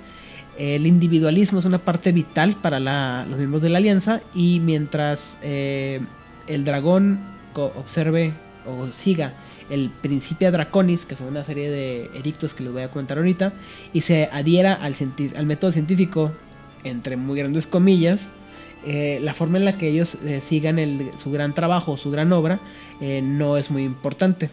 Eh, se busca, algunos buscan, por ejemplo, como mencionamos anteriormente, van a usar eh, métodos, por ejemplo, basados en la alquimia o en la teosofía, el mesmerismo, otros van a usar un método científico o pseudocientífico. Es decir, muchos van a, cada quien va a buscar una forma diferente de seguir su camino y de encontrar la trascendencia. Lo cual, insisto, me parece que es, tiene un sabor muy, muy al, a- al también de la, de la metamorfosis de vampiro verde, pero menos limitado, ¿no? Porque allá era así como que hay que ser malo y malote de Malolandia, y aquí es como que, bueno, es que piénsale y búscale y investigale, y si no es una cosa es la otra. Eh, y antes de continuar, vamos a hablar rápidamente de lo que son la, pri- la Principia Draconis. Son tres principios fundamentales que se dice fueron establecidos por el mismísimo Drácula. Número uno, un dragón no tiene lealtad más allá por encima de sus estudios o más allá de sus estudios. Es decir, lo más importante que tiene que, que tiene, lo que va a tener más importancia en la vida de un dragón siempre va a ser sus estudios. Todo lo demás son puras eh, pues, estupideces, ¿no? No tiene el mismo valor, por lo cual hay que estar consciente que un, un dragón, por más que jure, perjure y vuelva a jurar que les va a ser fiel, probablemente los traicione si les sirven sus estudios. Segundo, un dragón debe entender, aceptar y abrazar el cambio con propósito. Es decir, si las cosas tienen que cambiar y tiene, eh, ese cambio ayuda en algo, se tiene que hacer. No, importa lo que pase y no importa lo quién sufra. Se va a hacer porque se va a hacer. Y finalmente, el número 3, un dragón es responsable por todo lo que es y lo que hace, que es lo que más es en particular el que me parece más importante. La responsabilidad personal es el aspecto más importante de la acción del dragón. Y eso va a ser... Eh, creo que eso... Creo que eso no, no viene mencionado en ninguna otra de las alianzas. Casi todas son así como que, pues sí, estamos siguiendo la voluntad de la madre. O estamos siguiendo eh, la voluntad de Longino. O porque nos dijeron. y esto es, no, güey. Todo lo que tú estás haciendo es porque tú lo estás decidiendo. Porque tú lo estás queriendo hacer. Y porque tienes o tendrías que tener una justificación de por qué lo estás haciendo. Si no, estás, si no tienes una justificación bien armada, entonces ni para qué te metes. ¿Vlad? Completamente de acuerdo. Esto es otro de los aspectos que me gustaron del concepto de la orden. Que eh, todas las demás alianzas, eh, let me rephrase that. Eh, lo, que me, lo que me gustó es este ah, extraño individualismo que se supone que nos venden a los vampiros en el Requiem. Todos son criaturas eh, por naturaleza independientes y que tienen esta lucha interna entre ah, no puedo confiar en nadie y siempre busco por mis propios intereses, pero me junto en todas estas alianzas y me atrae vivir en bailar la danza macabra porque necesito la compañía de otros de otros vampiros. Y hay todas estas alianzas que te dan una estructura, una idea de vivir, unas filosofías. Y esta, la Orden del Dragón, uh, te da la filosofía es eh, te da control sobre tu existencia y espera que tú bailes a tu propio ritmo, más que todas las demás alianzas. Y este es, e, estos principios eh, conceptualmente es lo que me encanta de, la obra. Sí, a mí también me encanta y justo ese, ese tercer principio me gusta mucho porque esto es lo que pasa precisamente cuando tú eliminas explicaciones sobrenaturales. O sea, el, el Lancea Sanctum puede justificarse diciendo, nosotros somos así hacemos lo que hacemos porque fuimos condenados por Dios. Y el círculo de la bruja, bueno, es que estamos siguiendo a la gran madre o a la madre oscura. Ellos dicen, no, no, no, a ver, espérate, no nos hagamos tontos, ¿no? Yo no tengo prueba alguna de que existe este, el Dios de que hablas, ni de que existe la, la, madre oscura. Yo del único que tengo pruebas de mis acciones, y por lo tanto me tengo que ser responsable de ellas porque no, ya no las puedo repartir a nadie más. Entonces, eso crea personajes muy, muy sólidos. Son muy fríos, son muy racionales, pero también son, son los más responsables, no, no, o al menos no deberían de ir este, diciendo, ay, es que yo maté a este sujeto porque era un pecador. Puedes decir, no, yo lo maté porque quería ver qué sucedía, ¿no? Tienen una se pueden ver incluso como infantiles, pero en un sentido positivo, ¿no? En el sentido de que son curiosos todavía, ¿no? Yo quiero ver qué sucede, pero tienen la parte madura de ser responsables, de decir, sé por qué lo hice, no se lo estoy adjudicando a nadie más. Entonces, eso también es, es bien padre. Ok. Sí, muy bien. Y bueno, este, esto no implica obviamente que las diferentes metodologías o facciones se acepten o incluso se respeten. La verdad es que todos son un desmadre y se odian unos a los otros y andan peleando, dándose hasta con la olla de, la, de lo que está, todo lo que haya habido, ¿no? Eh, específicamente el documento dice que Transilvania está destrozado en, en, la pelea entre la, el rito de Valaquia, el palatino, el oriental, e incluso todos aquellos rituales menores o ritos menores que están buscando supremacía en las conclaves. Entre las facciones más conocidas están aquellos que son los jurados de la langosta o la... ¿Cómo dijimos locus en español? Langosta, ¿verdad? Estos como... Muy bien. Langosta. Estos son eh, los que son los como grillos satánicos del mal que, atacaron Egipto, no, no las cosas deliciosas rojas del mar. Muy bien. Y bueno, este, estos son los adeptos de Mara, la primera hija de Drácula, eh, cuyo objetivo original era ah, enfrentarse a Dios y que había eh, maldecido a Drácula originalmente. Y en las noches más modernas, con eh, debido al esce- escepticismo mortal, estos objetivos fueron abandonados. Ahora se han convertido en una forma de escapar eh, los las tribulaciones y los dolores de la condición vampírica por cualquier método necesario o cualquier forma neces- posible. En, lugar de actuar en contra de la en una posición deliberada en contra de la moralidad de la iglesia y los mortales buscan convertirse en, un, en hacer convertirse en, en criaturas amorales y, y hacer cualquier acción ya sea buena o mala o indiferente que los exalte personalmente y que los haga los mejore en su eh, estado individual individuado perdón eh, la otra facción sería los jurados de la escalera, que son los adeptos de Anushka, los, la segunda eh, la segunda hija de Drácula, eh, y ellos buscan mitigar la- los efectos de la maldición a través de actos, eh, ah, ¿cómo se dice habla en español? Este comunitarios o mejor dicho no envidiosos, pues, o sea, actos actos benevolentes, perdón, que eh, pudieran ayudar a mantener a raya a la bestia. Voy a hablar de otra, este, una tercera facción, pero debo de mencionar que estoy seguro que en algún lado leí que hay otra facción que falta que no se menciona aquí, que es la facción dirigida por la otra hija de Drácula que falta, la tercera. Solo que cuando estaba leyendo yo el, el material no me acuerdo y creo que si no mal recuerdo esto solamente se menciona en el libro de los Ritos del Dragón que leí hace cerca de 15 años. Disculpenme ustedes si no lo recuerdo porque aparte no tengo, casi no, no mejor dicho, no tengo ningún libro de esos de eh, El Requiem. Pero bueno, la otra facción conocida es la de los empalados, que es una subcultura de los dragones que se llama a sí mismo los empalados y que ha torcido la leyenda de Drácula sobre sí misma con una ceremonia eh, cruenta de tortura y exaltación, eh, crueldad y remordimiento que hace que los eh, seguidores de Drácula sean tanto tiranos como, como víctimas, monstruos y... eh, pues sí, víctimas, perdón. En los ojos de la orden, el rito de la impalación alimenta el dragón a su propia, su propia cola. Oroboros, por si alguna cosa le suena parecido.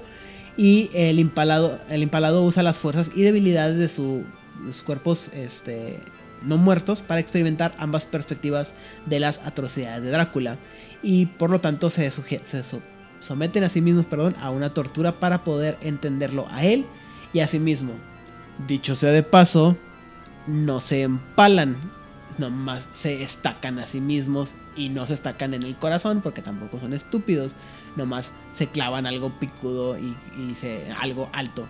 ¿Por qué? Porque incluso siendo vampiros, eh, la idea de empalarse a uno mismo no es una idea muy agradable que uno quisiera. No, no es tan metal como pudiera parecer, no, no, o sea, no. Muy bien. En fin, eh, finalmente, los, eh, también existen otras, otra división que existe dentro de todo esto es la de los campos, que son ideologías que sobre lo que en qué va a resultar el gran trabajo final una vez que la maldición ha sido trascendida y que el vampiro. Ah, ok, bueno. Las voces del más allá. Opinen. Hola, muy, muy buenas noches.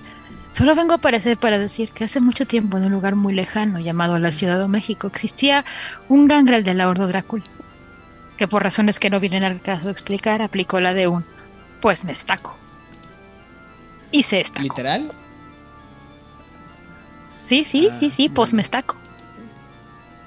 Y se destacó. Evitó, evitó algo, por alguna razón que ya- ya no importa, fue hace como ocho años, nueve tal vez. Pero se quedó la legendaria frase, pues me estaco. Mm, vaya. Ok. Qué brillante. Son gangrels de la Horda Dracul. Son, ah, es un gangrel de la Horda Muy Dracul. bien. A favor de él. O en contra. Hola. Buenas Muy noches, bien. ya estoy aquí. Finalmente los campos son ideologías de lo que será el resultado, lo que viene al final del, del gran trabajo, una vez que la maldición sido trascendida y que el vampiro se ha dominado a sí mismo. Pri- Primero que nada tenemos a los angélicos, también llamados como los Nephilim, que piensan que, al eliminar, que deben de eliminar la estigmata de la imperfección espiritual que es la fuente de su debilidad física y su tormento psicológico.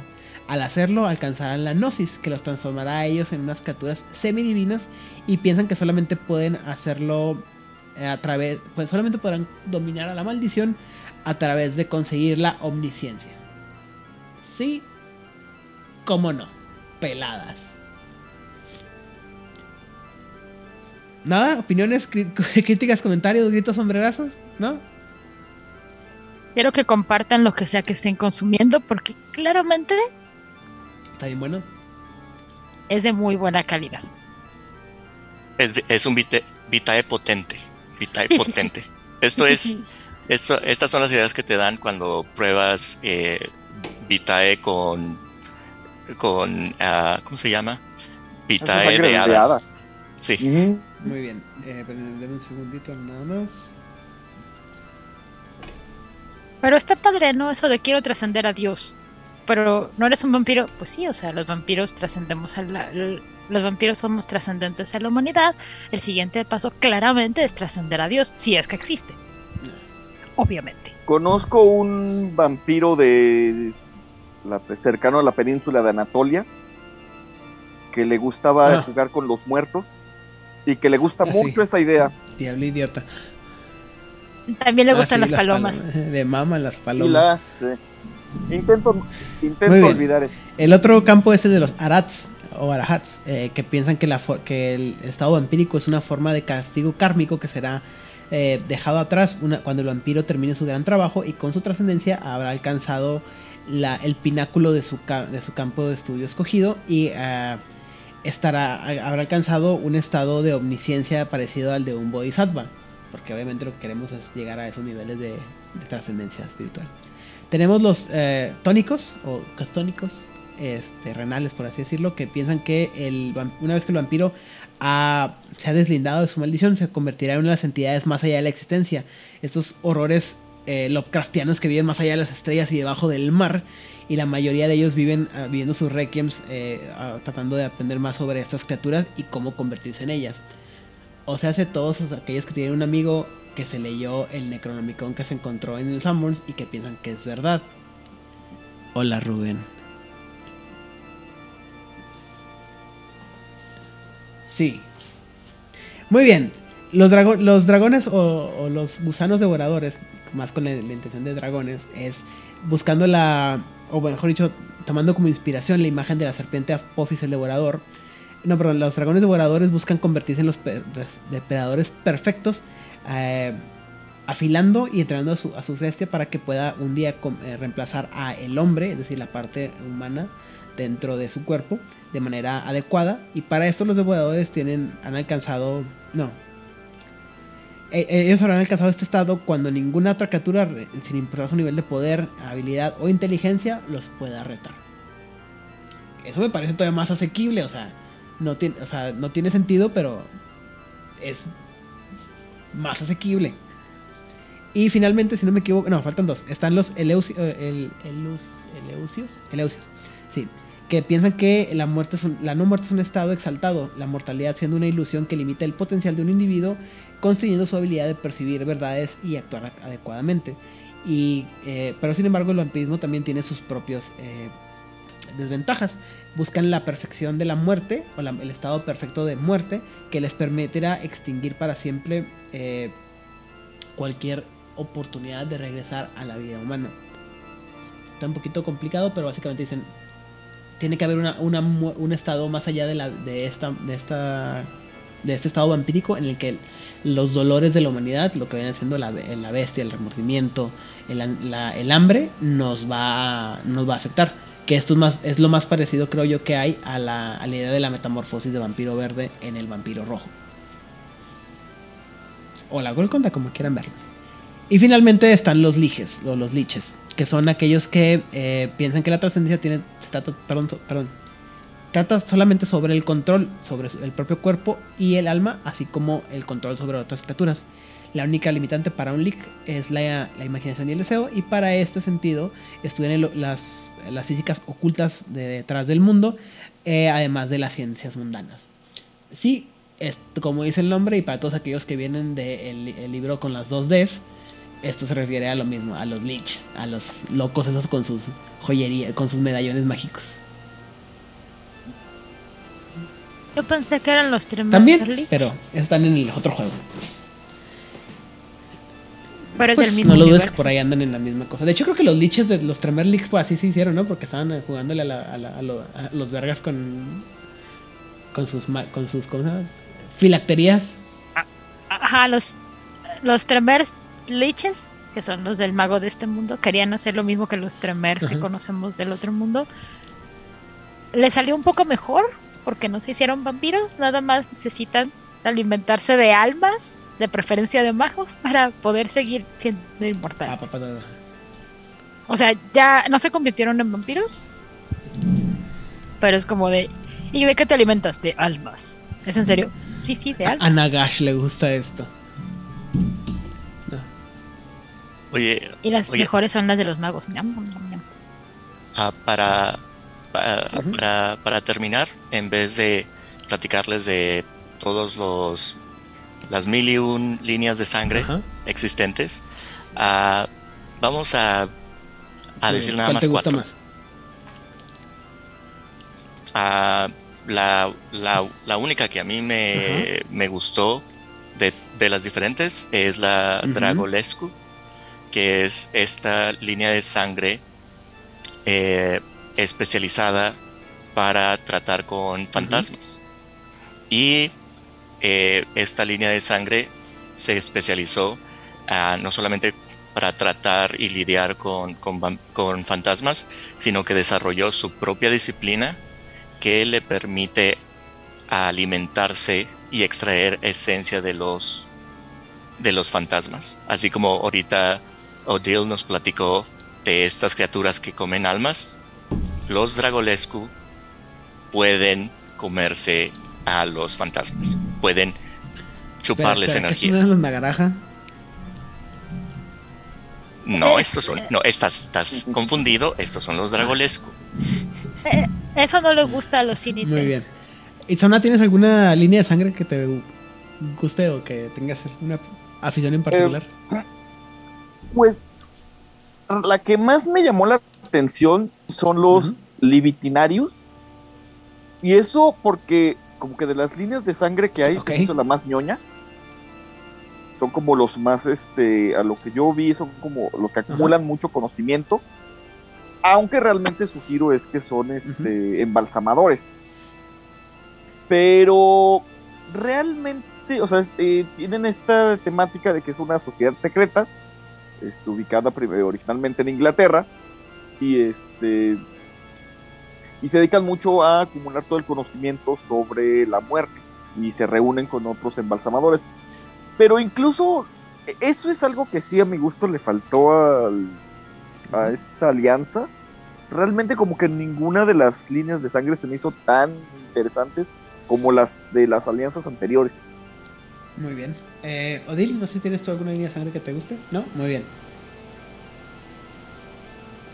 La verdad es que creo que nunca me con líneas de sangre de los de la horda porque pues, son un montón de líneas de sangre. Eh, yo solamente me voy a, me voy a seguir a, que, a, lo- a mis recuerdos, pero eh, según yo me acuerdo haber leído alguna vez la descripción de los arquitectos del monolito y me parecían este, extremadamente ridículos por toda la idea de que eh, siguen estas como idea de la geomancia y aparte de la planeación perfecta de las ciudades y cuanta cosa, hasta que no me acuerdo, no me acuerdo si viene en el plato original o lo volvieron a mencionar después cuando hicieron segunda edición que les metieron más la idea de que son, o de que una manera u otra trabajan directamente para el dios máquina y que sus planes de cómo crearlas, cómo dirigir las ciudades, tiene algo que ver con la con las, eh, las directrices del dios máquina. Y dije yo, ah, bueno, eso lo hace menos menos pinche, ¿no? Pero este, porque aparte te cuentan así como que viven en grandes eh, fortalezas en las ciudades en las que hacen trampas y nunca pueden salir y cuanta cosa y así como que eso suena medio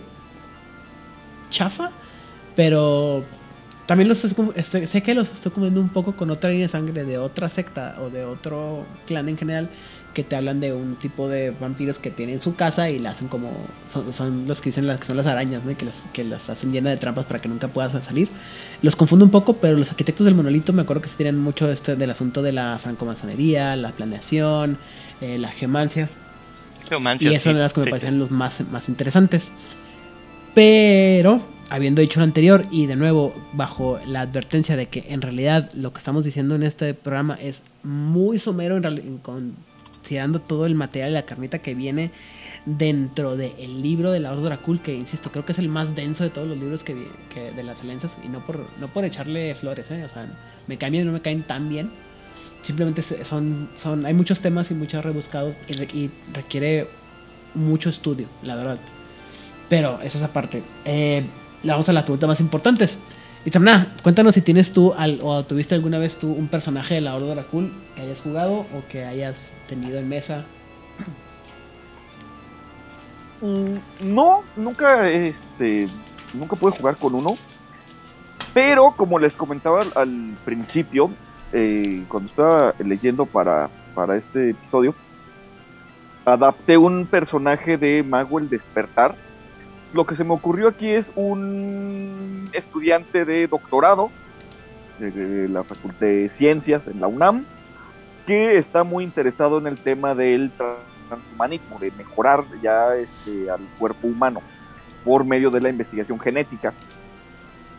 Y un día matan a su asesor de tesis eh, y él empieza a investigar y descubre algo extraño en el cuerpo de su asesor y empieza a estudiar ese es una sustancia que se encuentra lo que él no sabe es que al asesor lo mató precisamente un vampiro del ordo, de la Ordo Dracul, precisamente en este ritual de, bueno, en esta práctica de perseguir Ok. la cola del dragón.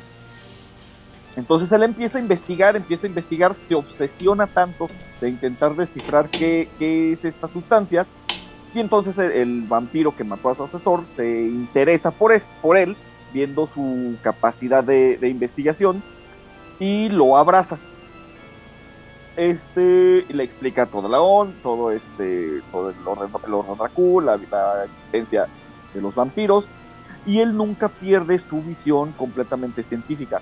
Entonces él está buscando, por un lado, explicar el fenómeno del vampirismo, o sea, no, no nada más el, el para qué, sino qué somos en sí los vampiros, no los quiere ver como figuras sobrenaturales.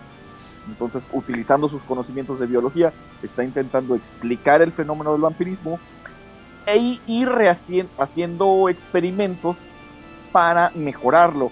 Eh, algo que no se mencionó, porque sí, el libro es, es pesadito, es esta parte de la alquimia de sangre, que después lo retomaron para quinta.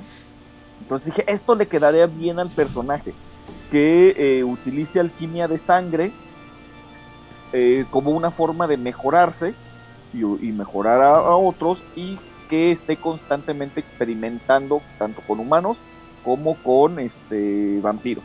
Y esto es lo que se me ocurrió. Muy bien. Odil, ¿tienes tú algún personaje de la Orden Dracul que hayas jugado o que hayas tenido en mente? Y creo que cuando hablamos de los Meket hablé de ella, es una chica que era una flapper, que era mortal, se super enganchó con una con un chico. Y él era el, el vampiro, ¿no? Que te la Ordo Dracul. La cuestión es que el vampiro que la abraza estaba con esta parte de la trascendencia y, y yada yada y parte del proceso de trascender de eh, quien convierte a, a- mi personaje es este eh, como experimentar también este cambio de, de sexo entonces en algún momento por cuestiones de historia y de bla bla bla este el personaje que era masculino termina siendo femenino pero antes de que esto suceda eh, hay una escena súper dramática en donde hay una pelea de amantes porque tiene que haber Ujú. drama en esta vida y en la novia también entonces, am, mi personaje le aventó una de estas planchas de hierro que estaba muy caliente, porque recordemos que antes se calentaban en carbón.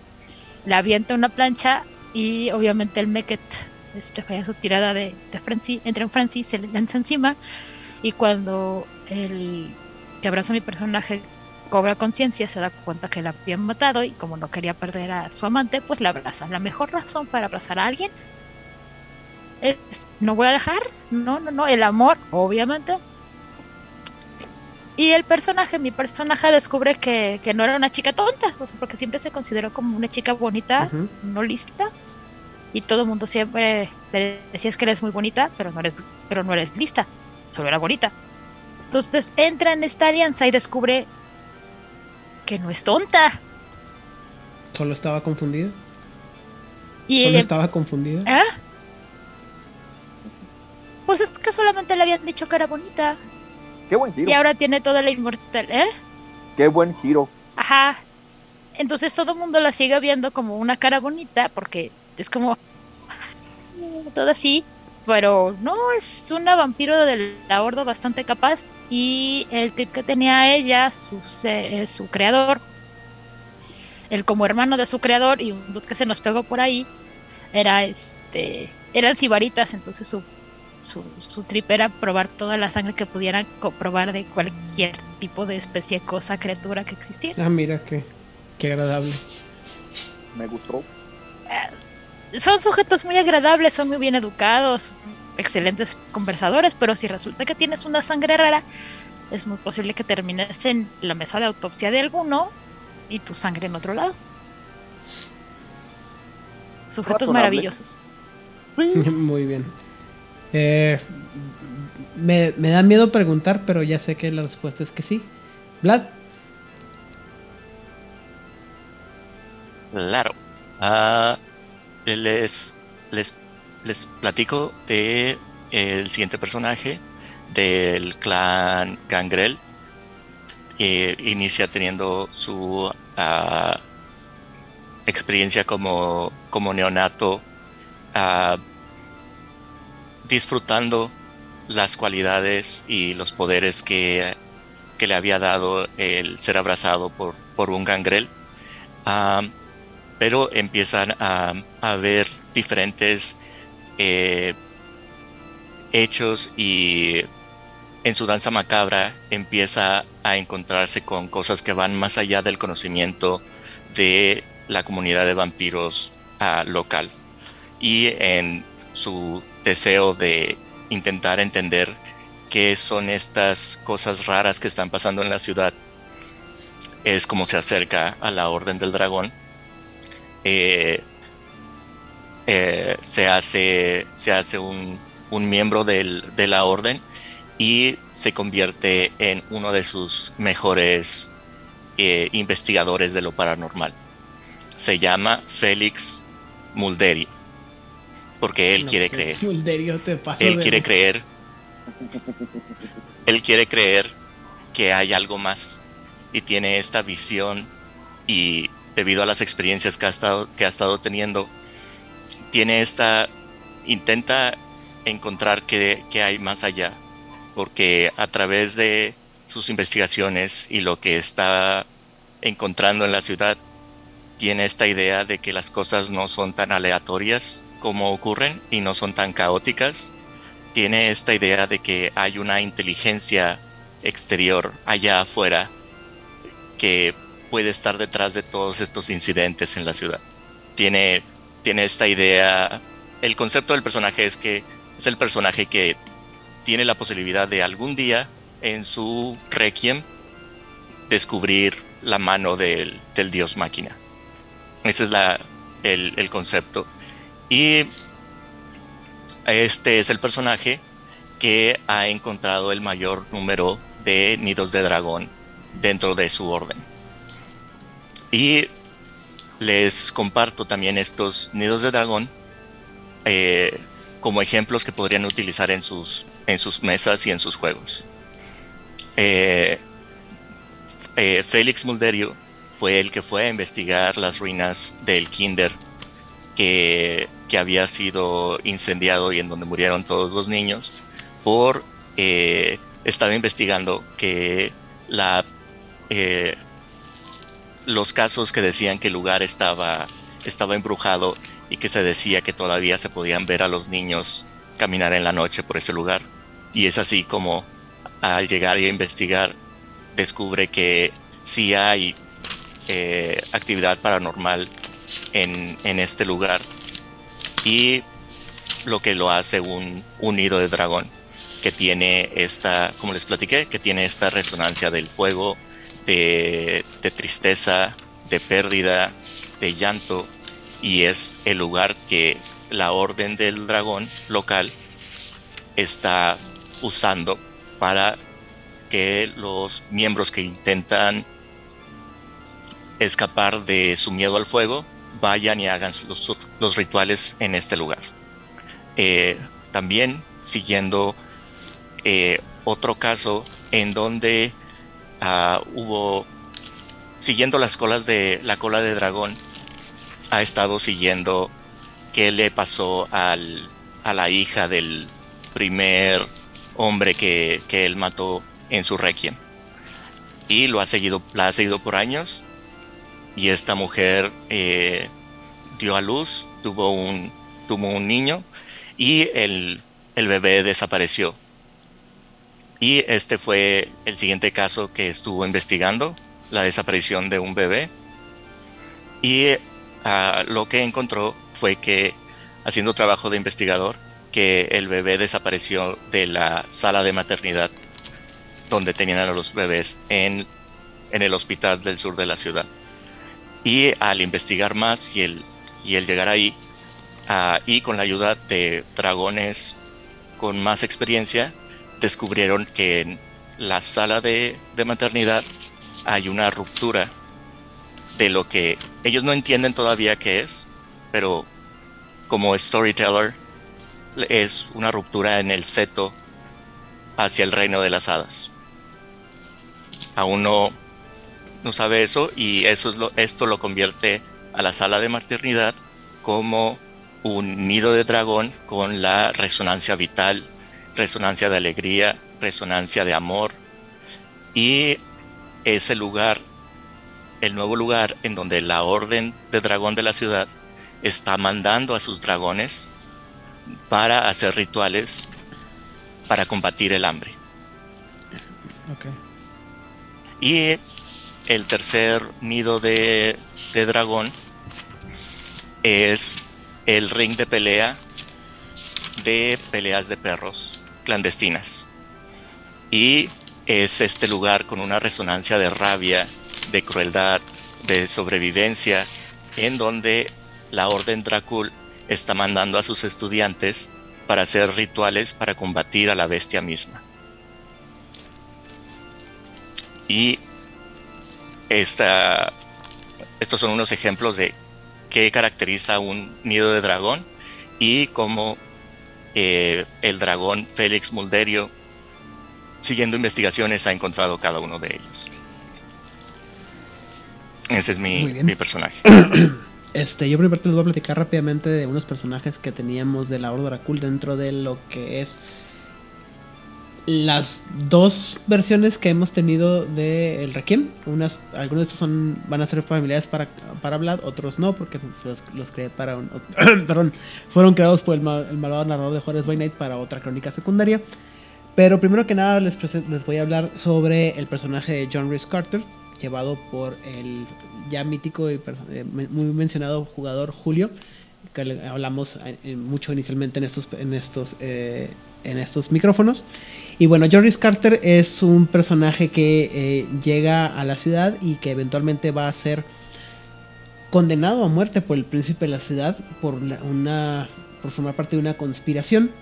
El tema en realidad es que en la crónica revive de una manera u otra y se vuelve a enfrentar al príncipe, ¿no? Es mucho más largo explicarle, pero bueno, la razón por la que se, se es condenado a muerte o que se revela contra el príncipe es porque el príncipe le había, le había prohibido eh, investigar una, una, ubicación extraña en la ciudad, lo que él llamaba un templo, y, pero en realidad sería como un nido de dragón y que aparentemente esta contenía eh, pues una serie de criaturas nubosas de ojos rojos que no que nadie quería ver este que, nadie, que, el príncipe de la ciudad no quería que la demás gente conociera Eh, tu, tu, tu. Al mismo tiempo, se, supone, eh, se asume que John pensaba que el príncipe tenía una necesidad de evolucionar, es decir, que lo veía muy estancado. Y eh, el unirse a esta conspiración en contra de él eh, eh, era la manera perfecta de propiciar esta evolución para que el príncipe saliera de su estado. ¿Cómo se dice? Pues sí, este. osificado. Otro personaje que tenemos dentro de la ciudad era en ese entonces Elías Vargas, el representante de la Aurora Cool. Es bastante fuerte y muy serio, eh, eh, muy, muy orgulloso de sus habilidades y conocimientos y su alianza sobre todo, lo cual hace que vea a todos los demás vampiros hacia abajo, es decir, los trata como niños. Y eh, en lugar de estarse enfrentando, este, en lugar de tomar lados cuando la conspiración contra el príncipe se alzó, fue más que nada vol- voltear a ver a los, a los conspiradores y pensar que eran una bola de niños reactivos y ineficientes que no, no servían para nada en lo que estaban haciendo, o mejor dicho que su rebelión no servía para absolutamente nada. Y la única cosa que era de sobresalir es que Vargas nunca pensaba en enfrentarse a Michael, bueno, al príncipe, mejor, mejor dicho, sino que se dedicaba a señalar la, la ineficiencia del mismo y dejar ver o hacer obvias cómo las decisiones malas que tomaba el príncipe regresaban para causarle más problemas, justo como él lo había mencionado anteriormente. Para referencias físicas, este personaje está basado en el personaje de Elijah de The Originals y toda la actitud está basada obviamente en esa persona. Eh, eh, muchos sospechan que la razón por la que eh, Vargas tenía desprecio hacia el príncipe era que, a- que el príncipe había asesinado y tomó el poder de su progenitor y mentor, el antiguo príncipe de la ciudad, del cual está desaparecido hasta el momento. Ah. Y como ya mencionamos, es el hermano mayor de el, eh, el, el- primogen de- del clan Gangrel, su hermano Joseph. Por aquí a tener otro que no recordaba que dónde está, pero creo que me voy a tener que saltar. Eh, hay otro personaje que ya habíamos mencionado que lo, volví a traer. Es este personaje que originalmente estaba basado en el personaje de Spike de Buffy la Casa de Vampiros. Este personaje que está. que es el. Esta persona que voltea a ver a todo el mundo y dice: Es que ustedes están muy, muy eh, limitados por sí mismos. Por, están muy limitados. Yo quiero enseñarles a traer, a mejorar, a trascender sus debilidades. Pero esta pasión es generalmente malinterpretada por sus eh, por, por aquellos a los que él intenta ayudar. Eh, el- este personaje eventualmente eh, en, un, en un brinco histriónico se va a enterar no solamente de la existencia de las estirges de las cuales hablaremos pronto sino también de el 7 una secta de la cual hablaremos más adelante y que él percibía a ambas como parte del enigma que los lo ayudaría a su ascendencia a un Dracul como tal creyendo que él tenía la suficiente capacidad mental y espiritual para manipular a ambas. Obviamente fracasó y eh, de una manera u otra sufrió una transformación y a su regreso eh, su imagen es, es mucho más agradable, mucho más refinada y eh, para aquellos que tengan referencias es, es pasa de ser Spike de Buffy la Casa Vampiros a ser Barney Stinson de How I Met Your Mother con esa, ese desdén y despreocupación de la vida. ¿Sí? Eh, también se, se supone que en este, este personaje era el único que sabía de la existencia del dios máquina en la ciudad y las maquinaciones de las mismas y eventualmente es el que se va a encargar de borrar de la mente del príncipe la localización de las infraestructuras en la ciudad, lo cual va a crear sus propios problemas más adelante. Si les dije que me encanta, digo que al narrador de juegos Daniel le encanta mezclar juegos a lo loco. Muy bien. Pues nomás Y finalmente el último miembro, entre grandes comillas, de la Hora Dracul es una personaje con el nombre de Marisol Arcos, que es una encargada de... de no, ¿Cómo se dice? Ah, debunk o matar mitos, o sea, de- ne- negar mitos, pues. Es una investigadora sobrenatural al estilo Carlos Trejo, pero más en serio. Eh, y ella eh, finge ser una investigadora sobrenatural para catalogar las posibles herramientas en contra de la sociedad vampírica. Además, finge ser parte de una rama estrictamente científica de la Oro Dracul solo para poder encajar dentro de la estructura local. ¿Por qué? Porque este personaje en realidad no es, no es ni un miembro del clan Meket ni un miembro de la Dracul. Por todo lo contrario, es un miembro infiltrado del 7. Y eso sería todo lo que tengo para ustedes el día de hoy de los personajes que alguna vez poblaron el Requiem de Juárez. Dime, Vlad. Ah, en lo que estuvimos eh, platicando, eh, tengo aquí en mis notas, olvidé eh, mencionar un par de, de, detalles que quería compartirle a nuestros escuchas. que uh, uno de los beneficios para ti, jugador, de jugar como miembro del, de los dragones, es que en realidad tú no tienes conflicto directo con ninguna otra alianza. Tú puedes tenerla, podrías tenerla, no tienes enemistad directa y uh, cantada con ninguna otra alianza.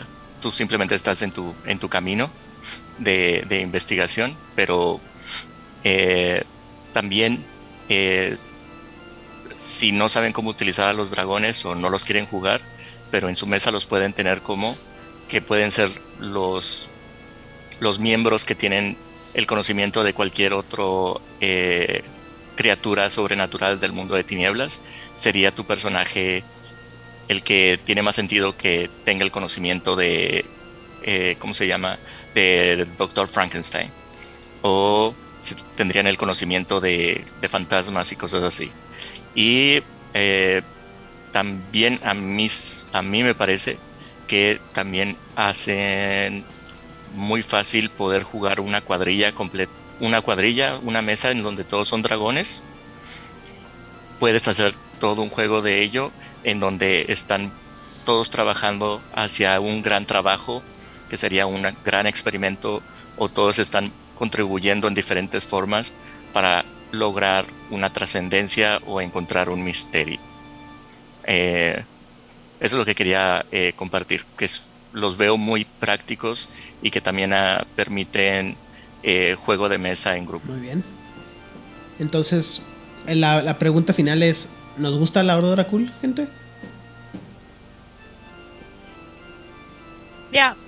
sí, bastante debido a que hablé, creo que más que en otras alianzas, yo diría que sí. Muy bien. Este. ¿Algún comentario final sobre la Horda Dracul, Odil? Si eres un nerdo y eres un ñoño y quieres experimentar que tu vampiro durante toda la eternidad o todo lo que tenga que de, no, no existencia, solo se dedique a hacer experimentación y estudiar, esta es la alianza para ese personaje. Ok. ¿Y Samna? A mí me cambió la perspectiva con este episodio. Creo que sí se me haría más divertido jugar Círculo de la Bruja porque Horda de Drácula se me hacen demasiado parecidos a mí. Entonces, como para poder jugar algo diferente a como soy yo normalmente. Pero sí, sí vi una perspectiva muy interesante. Y son muy variados, como dice Vlad. O sea, puedes tener una crónica de puros personajes del Lord Dracul y que todos sean muy diferentes porque hay demasiadas opciones que, para elegir. Ok. Vlad. Me encanta, jueguenlo, eh, métanlos como personajes secundarios en sus historias si no los quieren jugar. Eh, son buenos, buenos conceptos que le pueden permitir a sus historias avanzar. Muy bien.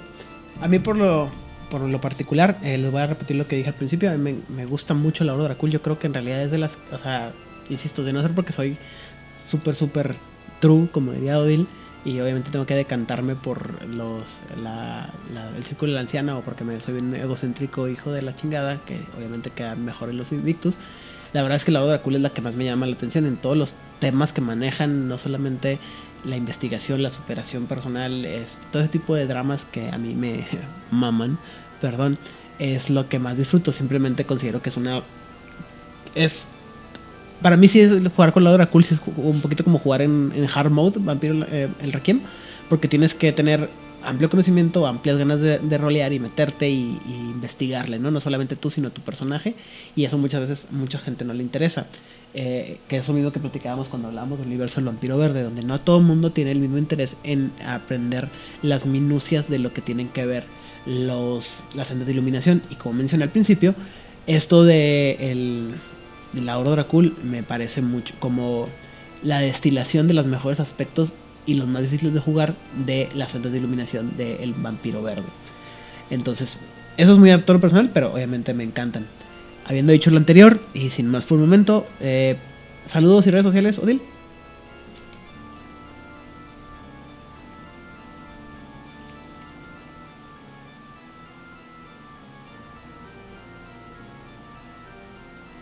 En Twitter y en Instagram como Odileclio.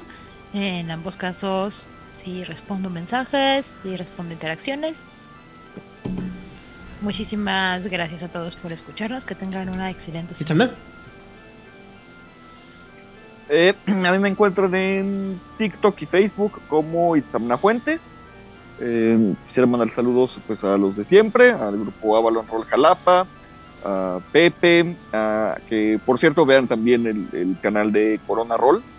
Pueden aprender mucho de eso, cómo crear este, cachorritos lobos muy poderosos. Este, Hernán Paniagua y nada más. Y pues muchas gracias, espero que disfruten este episodio. Muy bien. Vlad. Saludos a mis amigos de Fortaleza, de Sao Paulo. Saludos a Santos by Night, a Dávila. Y gracias a todos nuevamente por escucharnos y eh, adentrarse con nosotros a conocer este concepto de la orden secreta de los dragones. Eh, sí, tienen amistades que les interesa eh, adentrarse en el mundo de Vampiro el Requiem, compártanos con ellos. Eh, también apreciamos siempre todos sus comentarios. Eh, estamos respondiendo lo más rápido que podemos. Y también les recuerdo que también contamos con un canal de Discord, con un servidor de Discord, en el que no estamos tan presentes como en otras redes sociales, eh, es otra forma de interactuar con la comunidad de jugadores que les gusta el mundo de tinieblas, crónicas de tinieblas, hombre lobo y todo este mundo de, juegos de rol. Y de nuestros comentaristas en, eh, YouTube, gracias a, Daniel Moreno, Guillermo Moreno, Antoine, eh, a todos, a todos ustedes que nos dejan sus likes también en Instagram. Eh, muchísimas gracias. Muy bien. Eh, por mi parte, como ya saben, me pueden encontrar en Twitter, Instagram y Facebook con mi nombre, Aidan Rodríguez. La calidad del tiempo de respuesta y el contenido puede variar dramáticamente, pero hago lo posible por contestar. Y también en las redes sociales de eh, Juárez by Night, ya sea en Facebook, Instagram, Twitter o incluso YouTube. Saludos, primero que nada, a toda la gente que nos escucha y nos bueno, que nos escucha, que nos constantemente, que nos comenta tanto en YouTube como en nuestras redes sociales, a mis compañeros de esta noche, Itzamna, eh, Vlad y Odil, pero sobre todo también a toda la gente que nos apoya de una manera u otra, como puede ser la comunidad de Latinoamérica y Camarilla México, Corner Roll, Masterface, que ha llegado a su episodio número 100. ¡Woohoo! Y también eh, a los juegos, a la gente de jugador casual aquí en México, Mochilas Chasm, que no se me olvide mencionarlos. Y también en Chile, pues Oscar Guerrero y la gente de Chile en Tinieblas. En Argentina, las voces de Londer, eh, la voz de Angan, el Secretos Oscuros y el Circo de la Medianoche. Y en España, toda la gente que forma parte de la frecuencia: David, Rosa, Rando y también ahora en el reciente, recientemente lanzado eh, podcast de la frecuencia galáctica, la señorita La Organa. Y. Ahora sí me hice una lista de toda la gente a la que le pongo, le, comparto los posts. Porque dije, esto no puede quedar así, esta injuria no puede quedar así. A la gente de 20 Natural, la gente de Juegos de Rol México, Nivel Aurix, World of Darkness México, Vampiro la Mascarada, República Mexicana by Night, El Gremio de la Frontera, World Latinoamérica, que ya habíamos mencionado. Y finalmente, Penumbra, rol para desvelados que nos permiten hacer nuestras publicaciones sobre el contenido que generamos aquí en Juárez by Night. Y a todos aquellos que toman un tiempo de su semana para escucharnos, muchas, muchas gracias. sin más por el momento, si quieren seguir aprendiendo más sobre esta bola de nerdetes que se hacen llamar una alianza científica, por favor, y todo lo que tiene que ver con el mundo vampiro rojo, el mundo de las tinieblas o las crónicas de tinieblas, recuerden por favor Compártanos.